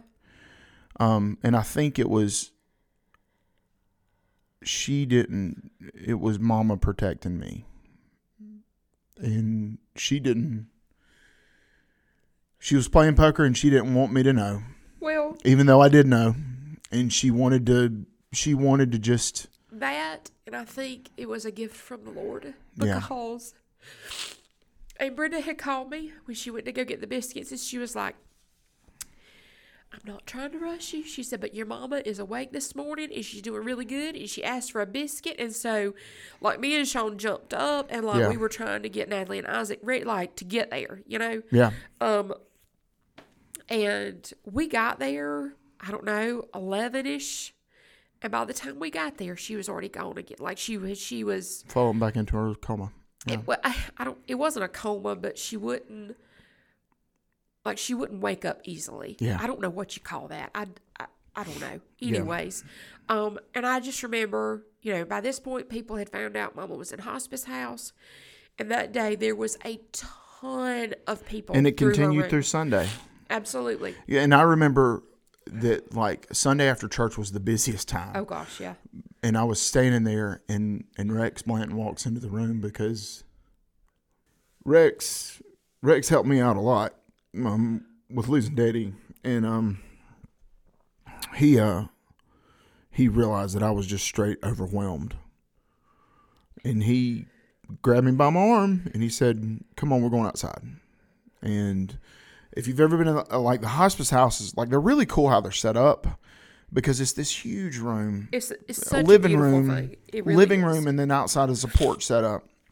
And Rex took me outside and just had one of those fatherly conversations with me, just preparing me for what Yep. you know. It was a loving conversation. It was a relaxed conversation, but it was a conversation of, of him preparing me for what was what was to come Yeah. and um I McKenna doesn't like this story being told. And and you kept it from me for I don't want to say she, she doesn't like the story being told. Oh. But you kept it you kept it from me. Excuse me. You kept it from me for probably about 6 to 7 months after mama passed away. Well, part of that was I didn't think about it. Yeah. I did not. It didn't cross my mind, and then I did not want Right. uh to. I, I didn't want you. I didn't want there to be an underlying sense of, well, that's what I have to do. yeah. I believed the same thing, but I wanted it to happen Naturally. as it was supposed to happen. because at, the, at this time, this was a, the time in the season of McKenna and I were not dating, Right. and, And Nancy was a huge McKenna fan. oh Let's just my say gosh, that. it was gross how big of a fan she was of McKenna. Um, but she um, you tell that part of the story. I, So okay, so we were just. This was before it got like bad. was it after my conversation that I had with her on Saturday? Because you you were sitting beside her on the like she had a moment of clarity with you too. so she did at the hospice house. She did. Yeah. So um, but this conversation that where she talked about McKenna happened before hospice house, like Okay. before she started losing Right. clearness. Like this was just one of those times where she was in and things couldn't get regulated, and we had not hit. I thought it yet. happened at the hospice house. No, okay, it, this right. one did not. So we were having a conversation one day, and I don't know you you had done something and aggravated her. I don't know, or she was laughing at you. I don't really remember all right. the whole thing, but we were talking about you, and uh, she said, you know, she said that boy. She's like, he's gonna get it together. She said, I have no doubt in my mind, and uh, she said, and I don't care what he says, he and McKenna will get married one day. Nancy claimed it. Look, Yeah. she, She straight up, like she was like, "This will happen," because and and I, I don't think Nancy. I don't believe in prophesying. You know that. That is Right. not what I'm getting at. Mama knew her child, Yeah. and Mama knew the situation, Yeah. and And she loved her family too. right. She loved Kim And and Kim. Mama, this is just something mamas know. Mamas can tell, you know, m- most mamas can tell you how it's going to be. Right. Okay, not that mamas can like, yep, that's who's going to marry, but but mama knew because of everything that has surrounded your and McKenna's relationship and everything that was going on. Right. And mama was like, he's just got to get out of his own way first. Like m- m- Jimmy will marry McKenna. Well, when I told you that, you were not the happiest with me. Yeah. Um, because you had kind of, I think at that point, you and McKenna had started opening that line of conversation back up, or Yeah. communication rather. Yeah. But uh, let's just say uh, August right. the thirty first, two years later, Yeah, she would have been doing her little. mhm, I was right. Yeah, I was right. sitting right there on the front Yeah. row. Oh yeah, perched up. But, But, but, the uh, the hospice house, you know, was was the begin. I, I kind of look at it as the beginning of her funeral. As as Yeah. sad as that may sound, and it's be- it was better than a funeral, and that Right. sounds really like twisted and sick to say. right, But until you've been in this situation, it's hard to explain. right, because a funeral is boom, boom, boom. You do these things. You line up here. You sit here. The Pastor- preacher says yeah. this. Like it's it's a it's a series of events that happen Right. that people come to and expect, and it's done. and it's over with. Right, Not to be gruesome, but throw the dirt on it. We're done. Right. You know. Um, but with the hospice house, it allowed us all. The hospice house, and she was at the one on Jeff Davis Drive. yeah, Okay. Um. Right, at not that the address? yeah, right, right off Asheville Yeah. Highway. And uh, I did not have any like I, I was not excited about it. I was just didn't want any part of it. Um, but even down to fa- other families that were there Yeah. that would speak to us. Yeah, Um, in a weird way, it was almost like a neighborhood. I hate it to was a s- I- family atmosphere because like- everybody's going through the same thing. right. And when you go the the lounge room, the Yeah, whatever, the family like the I forgot what they called it. all They- I remember is they had great free sweet tea, you know, right. at the time. And they would bring in, you know, they would bring in food and stuff. Right. And come to find out, that Right. was other families that had been through this situation that Right. were bringing stuff back to to help others. Right. Um, but uh, the nurses that were there, the care staff, even down to the custodians and the, the, the people there in that hospital, those people were some of the most incredibly loving and caring people. Yeah. Those people had been called to their Right. job unlike any others I have ever seen. And they were I aware mean, of what was going on. Absolutely. They knew when I walked in the door. Who you were. Walked in the door pushing a baby stroller. Uh, I, there was a nurse that came over to me and she said, "Honey," she said, "You need you're gonna sit down and you're gonna put your feet up." Hmm. She said, "We're gonna take care of everything for you," mm-hmm. and she said, "Your mama is gonna be loved on and cared for," mm-hmm. and she said, "We're here, Yeah. and it's gonna be okay." yeah. And they did. They loved on Isaac. They, you know, of course, everybody. I don't know that Isaac was ever put down his first week of life. Yeah. But um, all that to say, you know, I had a complication from my C-section where Right. the nerves did not regenerate when they were supposed to, Mm-hmm. and it came to a point where I physically could not Lift him. move. I couldn't do Yeah. anything. Um, and that's that's one of the two things too uh, like um you know i, I don't want to like make light of the the hospice process but our our mom was what only in hospice four or five days so that she went in that Thursday afternoon. right Um, she was there Friday, Saturday, Sunday, and she passed away Monday morning. yep who called you So nobody called me. somebody called People Sean. wouldn't call me. Somebody called they Sean. called Sean. who Aunt called was, Brenda. it, was Aunt Brenda Aunt Brenda called Sean, and I talked to Aunt Brenda. Yeah. Um, but um, or it may have been Uncle Ken that called Sean first. yeah We had gone by Mama's mm-hmm. To do something, check on the dogs. yeah Do- I don't remember why we had gone by Mama's house. right Um, but we had been called and told that it was probably going to be that day. yeah That um, the signs were like the the breathing, right the that sound that you talked about with Daddy. Things were starting to happen that yeah it's not going to be much longer. And so we were in the process of making our way down there. Yeah. And I will never in a million years forget this. Um, Patty Grubbs, mm-hmm. um, she had Natalie. Um, once Mama went into hospice house, Patty was at home. She, um, her youngest, was born just a few weeks before Isaac was, wow and um, she was at home, and she had her middle. Well, I think all of her babies were still at home, but um, Patty said, "Bring me Natalie. Mm-hmm. She will be here with us. She will play. It, it's going to be fine. You don't need to worry about her." Yeah. So Patty had Natalie. We had taken her to Nat or to Patty, Right. and Natalie was in her element, taking care of a baby and telling boys what to do. Um, and She's so- actually doing that right now, taking care of Maddox. uh, yeah, but uh, and if she was at home, she'd be telling the boys what to do. Yeah. Um, but so Natalie was with Patty, and we had Isaac with us because he was just a couple of days old. Yeah. And uh, I, I was, I don't know, we were in different parts of the house, Right. and I heard Sean on the phone, and he said, "Hey, Uncle Ken." Yes, sir. Yes, sir. Oh, really? And it was just the way his voice changed. And he said, Okay, we're on the way. And I knew immediately. Yeah. But at the same time,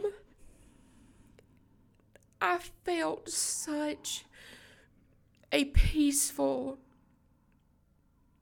freeing feeling come over me Yeah. because she was immediately in the presence of the Lord. Right.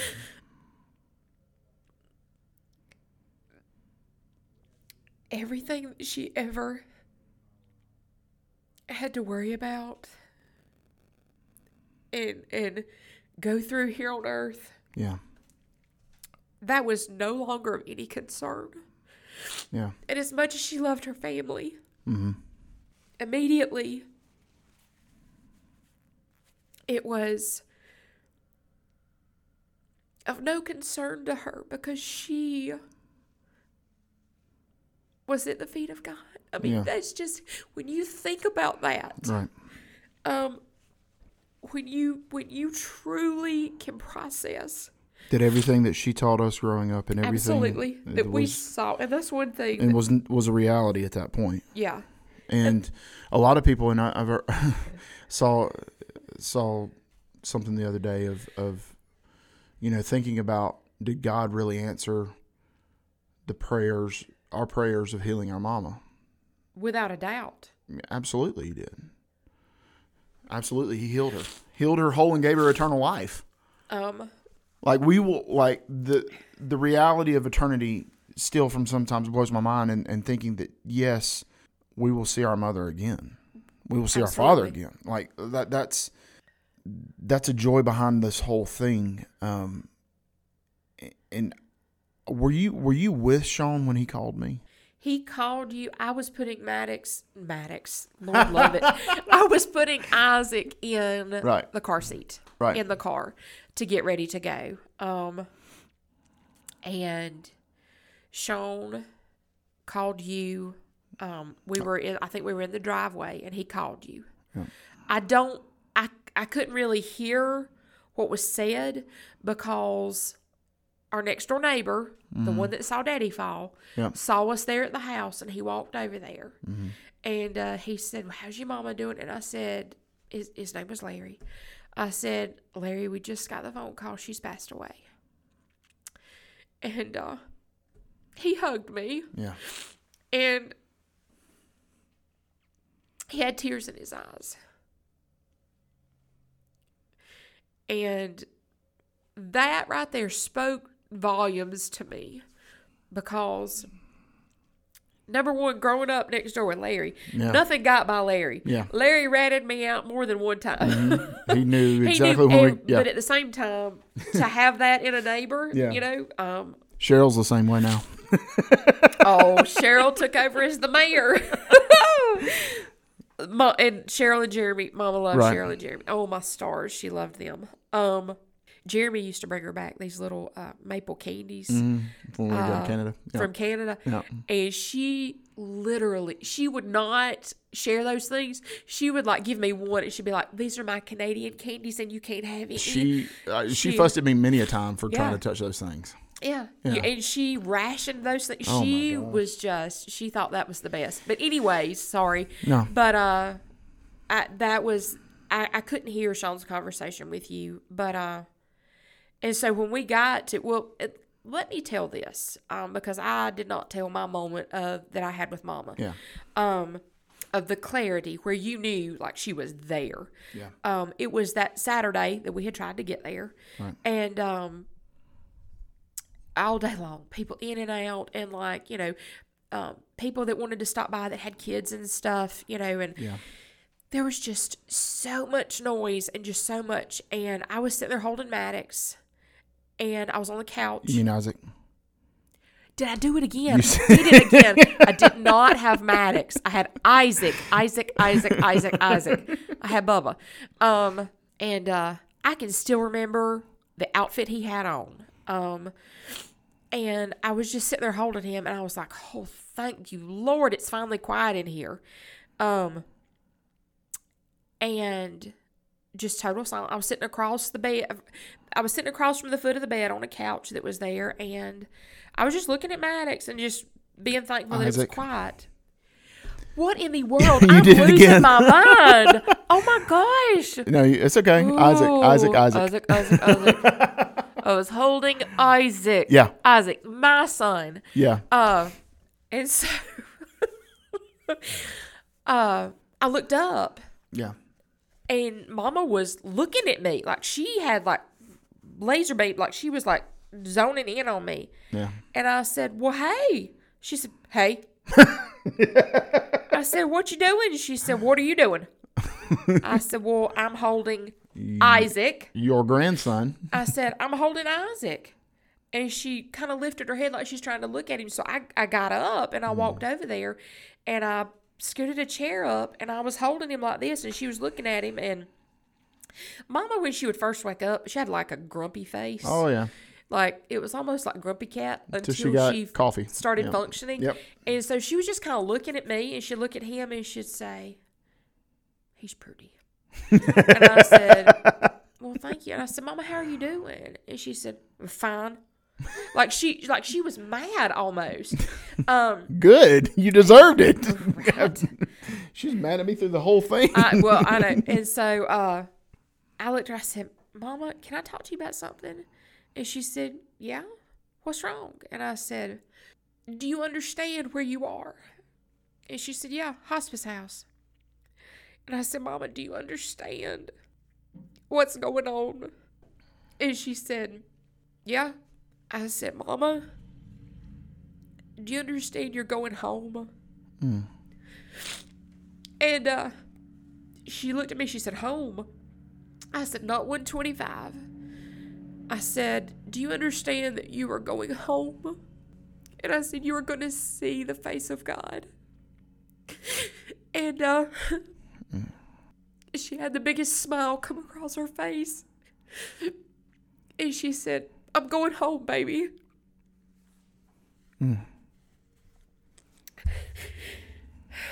And uh and I said, Mama, I said, and she kept looking at Isaac. Just look at Isaac. Yeah, I said Isaac. you said Isaac. Yeah. You said Isaac. And uh, she just kept looking at him and like just like just like this very serious, like she was concentrating on him. Right. And I said, Mama, I need you to do me a favor. And now don't get on me about my theology. I'm Right. not like this is just this is one of those moments. Yeah. Okay. And I said, Mama, I need you to do me a favor. And I said, You won't be here to rock Isaac. I said, but I have a baby in heaven waiting on me. And I said, Will you rock that baby for me until I get there? and uh, she had this thing with an. A- Sorry. Yeah. That was fun. Uh, she had this thing with Natalie, and she would say, Rock, rock. You ready to rock, rock? I remember that. And Natalie would run around, rock, rock, rock, rock. chip, mama, chip. And so uh, she looked at me and she smiled. And she said, Yeah, well, rock, rock. And my mama closed her eyes. And I never talked to my mama again. But all that to say, that was nothing but a gift from the Lord Himself because to have that moment with her, Yeah. for you to have that morning with her, and you know, to be able, and I won't ever forget this either, Mike Hamlet, he called and talked to me and Sean. And uh, I got on the phone with him. We were riding home from the hospice house. And he said, Tami, he said, I just I just wanted to talk to you. And uh, he said, uh, I, I don't have words. He said, everything that y'all have been through, and he said, now with, you know, with Isaac and everything.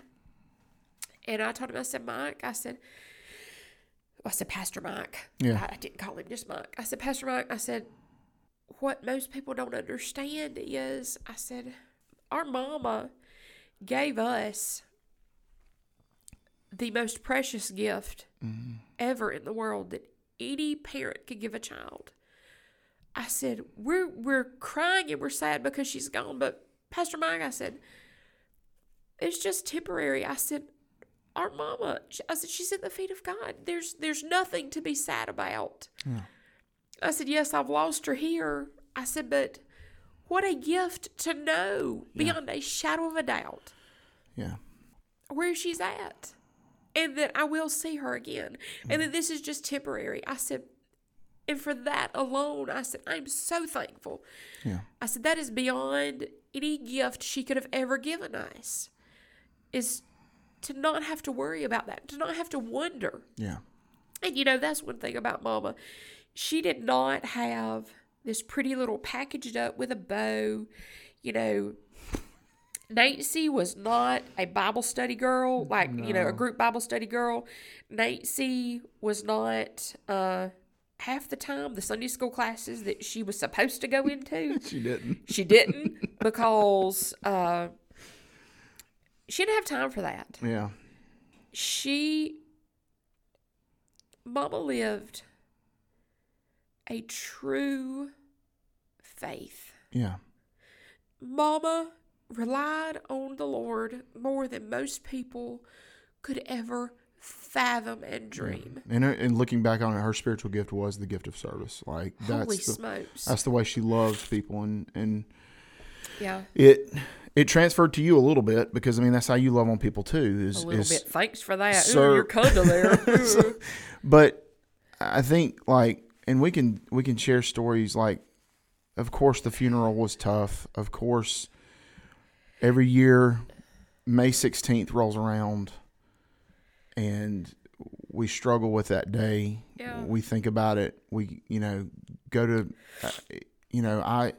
Call me bad if you want to call me bad, but I still struggle with going to mom and daddy's grave today because I know that when I go, it's like I'm going to spend like 20 minutes there just crying.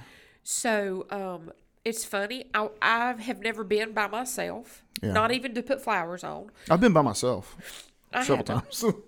Poor old Sean. Um, yeah. and he's usually the one that reminds me, uh, Tami, we need to take flowers and put on the grave. Um, I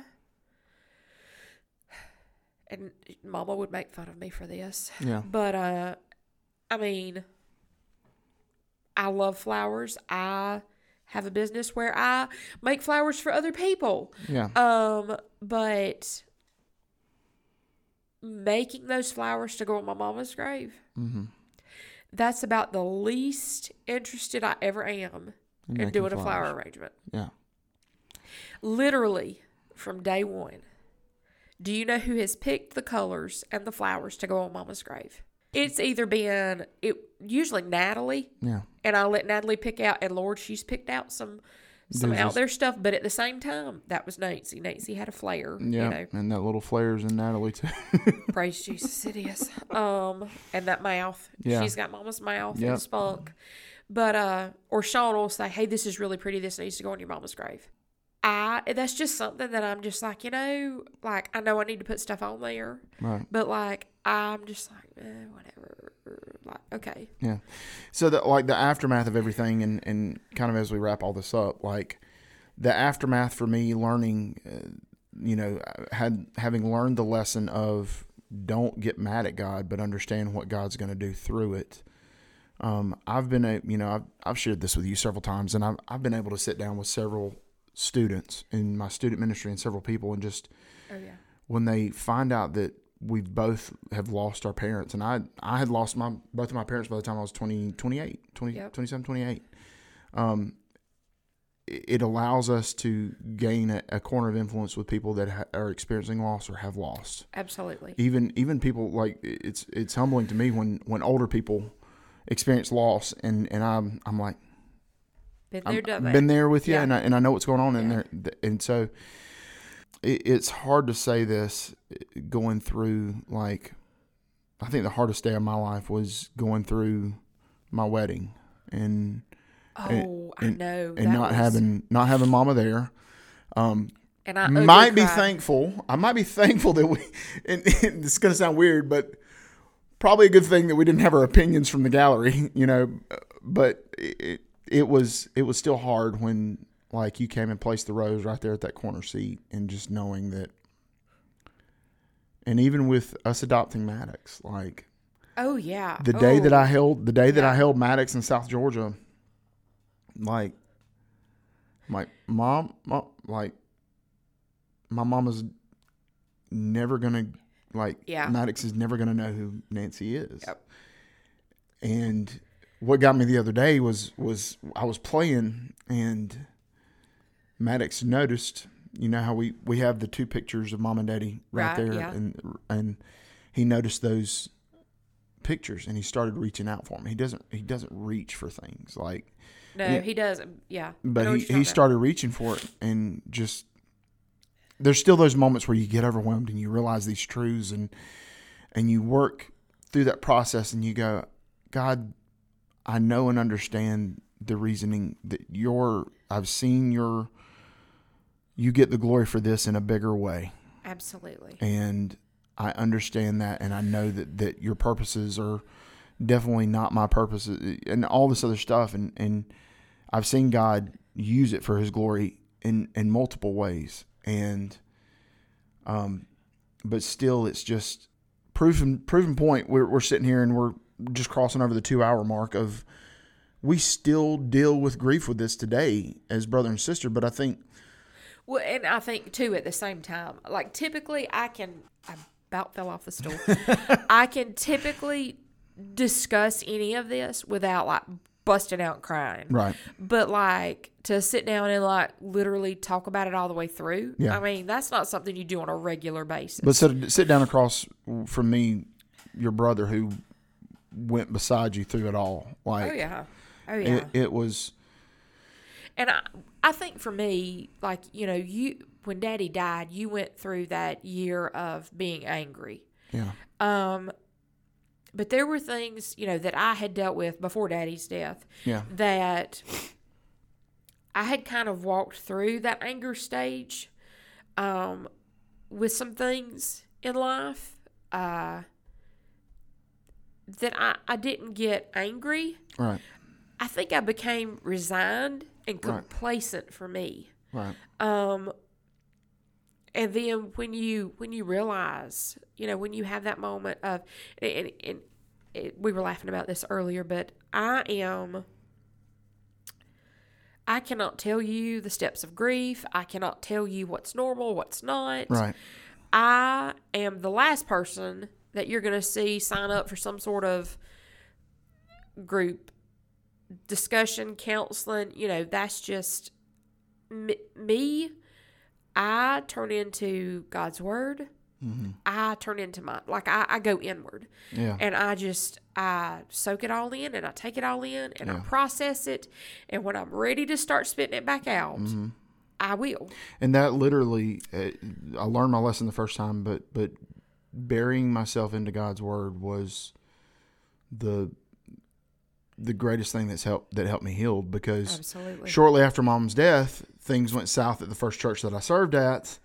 Oh my and gosh. then then which led me led me to Athens, and Uh-huh. there was a there was a that was kind of a wilderness moment for me, and and even though I was surrounded by you know McKenna's family and it was a great place for me to be in, but it but it was a time of I think really God helping me still work through the grief and really showing me like hey I'm going to use this for my glory You and you hear all the cheesy cliches about those Yeah. refining moments. yeah But it truly is a refining process. yeah Um And by no means am I saying you're going to come out on the other side that bright shiny diamond and it's because you're going- not. and it's always going to be hard. Absolutely. the day the anniversaries of the death january 7th um, and when i when i see somebody's birthday that's either 1948 or 1949 or 1947 like i think about and i see that person alive and i'm like okay that's kind That's- of that's the age range daddy would be that's the age yeah. range mom and daddy would be in right.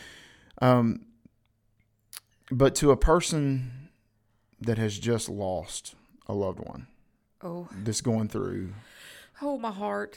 what maybe some encouragement for them So don't set expectations on yourself. Don't look to others for expectations um, or what's normal. Um, there is no normal at this point. Um, the abnormal is your new normal. Um, don't allow yourself to be, over, to be overcome with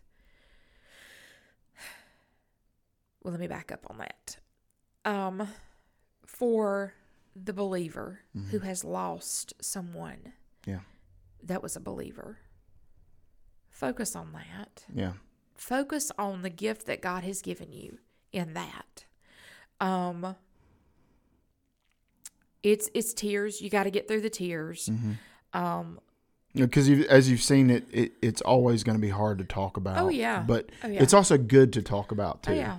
It it's very it's very good to to revisit. Mm-hmm. Um but those tears eventually become you'll start laughing. And Like you have- do the ugly laugh and the, or you know the ugly yeah. cry. You start doing that together. and um, and God know this that God will God will bring joyful moments back into our lives because like exactly moment in case right now we're sitting here kind of wrapping up our conversation about our our parents passing away and we hear Maddox's feet running down the hallway from where we're recording the podcast and and that's a joyful moment like that's the cool thing that I've I'm thankful for is that um, regardless of what stage of life that I've been in, is that you and Sean have fought to keep a sense of family for us. Even though it was awkward at Christmas time when I didn't have anybody to bring to the table or anything like that, like the like the literally the hardest moment of my life was was, and I don't, golly, um, you called me that morning, or no, you texted me. Oh, oh d- yeah, th- yeah, that was hard. But what was harder was the birthday that I had after uh, Oh, my birthday sucked, and I hate that word. Well, uh, I'm well, my sorry. birth. Well, y'all had literally the day before pulled out for Oklahoma. Y'all were in transit to Oklahoma, and y'all looked at me, and you, of course, you said, "Hey, Jimmy, I, I, I made you a cake. It's on in the refrigerator, freezer, or something like that. because that." you weren't there. I and wasn't like, there. I wanted you to know, but right, like, and y'all were gone. I had a key to y'all's house, and I had to go take care of it. I think you stayed there. uh, no, No? I, I st- the night even after the night Mama died, I stayed in the house by myself. But you you took care of everything. and Yeah. You took care of Skeeter. Was Skeeter there? Anyway, You yeah. Anyway, so I was there. I was there taking care of the doll or whatever, and I remember like it it being a the one of the worst moments of my m- my mourning experience. Mourning M O U R N mourning of losing Mama was sitting there eating that frozen birthday cake on like June 29th, the day before my birthday, by myself in your house. I cried the whole time. Oh, I know. I cried the whole stinking time. Back up ten days to my birthday, Yeah. and as much as I love you and Sean, y'all have gotten better over the years. did we mess up? Did I mess something up? Y'all screwed up my birthday so bad. It was literally It's all on him. no. Listen, You got married? It was I'm done. Literally, well, I mean, we were trying to get ready to go to Oklahoma and everything, and uh, so it literally didn't dawn on anybody that it was my birthday. I didn't have a cake. I didn't have a card. Oh, gosh. I didn't have anything, and I can remember sitting That's in Mama's driveway at the house, and I was just crying. Yeah. And you and Sean were like, "What is wrong with?" And I'm like, "It's my birthday." And then both of y'all were like, "Oh my gosh!" And Yeah. like, it, that just that was just horrible. We horrible. forgot about it. Yep. Um, but now on your birthday, what you're not saying is, we had been in Oklahoma because of Sean's job, nope, we had cake to go to. at your table at your house by myself alone. That's all the people need to know. no, no.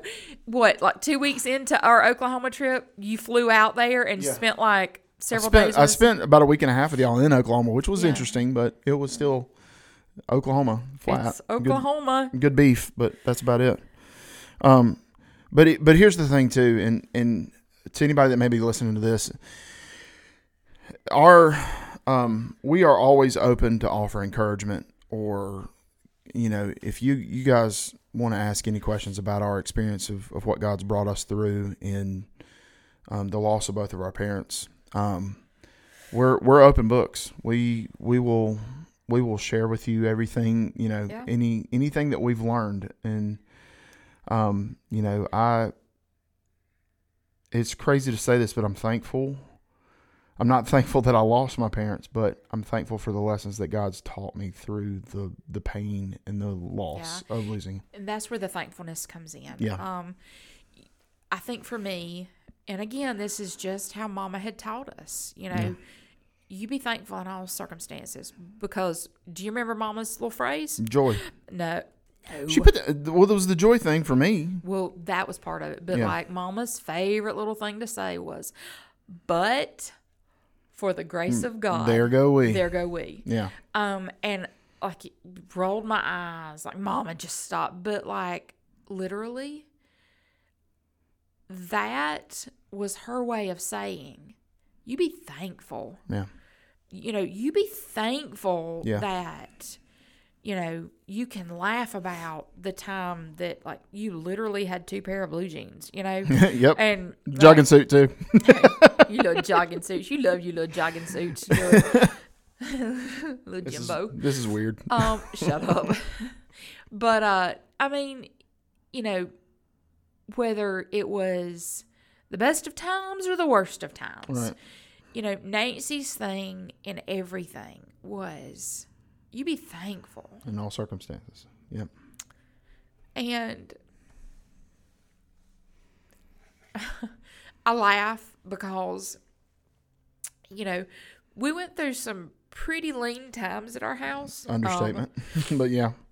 It, it is an understatement, but uh, the grocery store, like me and Jimmy, we were laughing about this the other day about how you know just getting to go like on a big grocery store trip yep.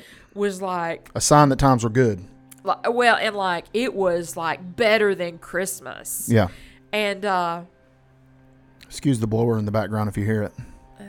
if I could see what loan company it's with, I'd give them a plug, but I can't see. Yeah. Who it is. um, but they're doing a really good job. Yeah. Um, anyways, uh, but uh, you know, and like right now, there's a grocery list on my kitchen island of Mm-hmm. things that I need to get. Um, but at the same time, I have not one pantry but two pantries. Yeah. I have not one refrigerator but two refrigerators. But you're also feeding six mouths too. I am, and two of those boys are Never growing Oh, yeah. boys. Um, and then I also still have a 40 year old brother that roams through my house twice a day. Because you always have something good on the kitchen table or the kitchen counter Oh, to eat. thank you. Look at you being sweet.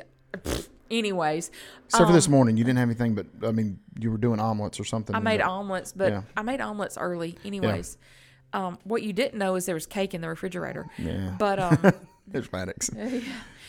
um, but um, you know, I, I look at myself sometimes. I catch myself in moments of, or like when I've been to the grocery store, Right. and like just knowing that like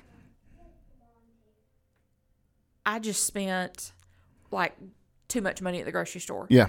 But then I'm like, if Nancy could see me right now, she would laugh her head off Right. at me. You know, she would say, Tami, what in the world? Why do you need two pantries? Well, I, I mean, I, I cook everything. We don't Mm-hmm. Yep. eat out often at all. But all that to say, um, just just having that and knowing, you know, what Mama went through at times to feed us. Yeah. That's crazy. Yeah. Um, and you know, and just like it, things like we are fortunate enough to have a swimming pool. Yeah. The times that you and I, Yeah. I sure would like to go swimming, you know, Yeah. but like just to know, just to see where we are in our lives today. Right. You know, and like the kids, you know, all four kids, you know, like Natalie is the only grandchild that ever like really knew mama. Yeah. You know, um, she doesn't remember much about mama. Yeah. I mean, she was little. She was little bitty. She was three and a half. Yeah. Um, it- but Natalie has pictures with Mama. Let's just say that. But anyways, um, just those those things, you know, just you just you just have to be thankful. And this is where it's really difficult for me with people that don't want to have a faith in God. That that don't want to the, oh, I don't need that, or oh, that's just that's just a book, or you know, get your head out of your rear end. I'm sorry. We're heading down another road with another podcast here. We're yeah, but I mean, I can. I, but I no, agree with you. yeah, I mean, you cannot, cannot look at life and death Yeah. without realizing that there's more. that there is a God Yeah, who loves us so very, very much. And he's so, so good. yeah, So you just need to get your head out of your rear end and realize it. and that's the and, and that's the joy in this scenario in this situation is that because of what Christ has done on the cross for us, that we thankfully, even though we didn't have much growing up, our mom made sure that Oh, we knew yes. that truth Yep. and we knew about the resurrection of Christ, the death, burial, and resurrection of Jesus, and and that we heard the gospel many times growing up. We we heard it sung, sing, sang, sung through songs in our living room and, and on Saturday nights during the Gaither go- Oh Gospel Hour. gosh. Um, but but um, But that was only after Lawrence Welk. that was only after Lawrence Welk and uh, before Cops and Brownies. Yep, that's right. but, but, but then we had to get old enough for cops and brownies. Yeah, that was that was But, Live um, PD before Live PD was cool. But, Uh, uh, but then you, I mean, you think about like Papa, Yeah. and Grandma, even. Um, you know, I cannot remember a time in my life Yeah, that I saw Papa that he would not pull out the guitar and say, "Sing a song with me, boys," um, you know, and proceed to, like, I mean, it was, boys in the group sense too. yeah, How non twenty twenty two of him, by the way. he But- was he was the original. Um, But I, I think the cool thing in, in all of this and all of our loss and, and to kind of put a bow on all this Mm-hmm. is that as you grieve and and it, it has been important to keep family a priority and and those um you know I'm thankful that I can walk into your house and walk to your bar or walk to your stove and and eat whatever y'all are eating or, or like. Absolutely, and I I'm mean, thankful that's- that that Maddox can go and be around Amy and his crazy cousins and and those things, and that's just what's important too beyond the gospel. absolutely, And I think it's because of the gospel that we get to do that, yeah. and and it and it helps in knowing that we get together on, for birthdays and Christmases, and the holidays are hard, were hard, and still are hard, and those things, but we get together with an expectant joy that that that absence of of not being with our mom is only temporary. Absolutely. Um and there's a beauty. There's a beauty in it to see God's grace and his goodness through it all. Yeah. Because if you if you can look at any of this and tell me that God's hand was literally I have a very over imaginative imaginative imagination. Um and a lot of times like I see it as God literally just dipping his hand into the sand Right. and just just just weaving it back and forth and then there's the great shut up i know it's not I'm I'm cor- I'm no carry on. No, I'm But- I'm listening. shut up I'm just kind of laughing at you a little bit. i know but but really and truly like god has literally woven this Yeah. in his perfect glory for his glory. Yeah.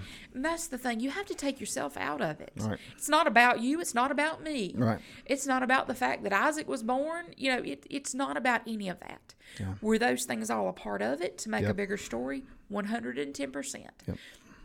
But all of this, literally, from day one, has been nothing more than to bring glory to God. Yep. That's it. That's the bottom line. Grief, every drop of grief, is nothing but to point you to the cross Yep. and to show others God's goodness and glory. Yep. and I can't And wrap I, I, I can't wrap it up a better way than that. So, um, hey, if you have made it to this point in this podcast, um, thank you for listening to our whole story um, of just kind of everything that Tami and I went through um, with the loss of both of our parents, and maybe it, it can help you out a little bit. And we are open books. Um, so if you have any questions or anything like that, please reach us, reach out through us through social media and all that other stuff if you know us or whatever. And we'd love to kind of help you out if, if you have any questions about maybe a loved one that you've lost. Um, but, um, you know, I'm going to wrap it up from here. Um, thank y'all for sitting down with us here at the table.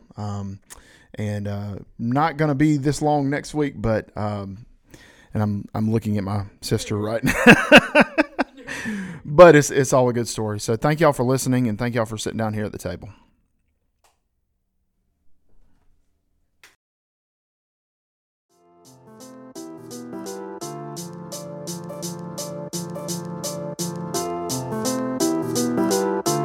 Thanks for listening to this week's episode of The Table. Any information about today's guest will be in the comments section of this episode. And as always, if you have any questions, comments, concerns, or snide remarks, feel free to email us, thetablepodcastsc at gmail.com. See you next week here at The Table.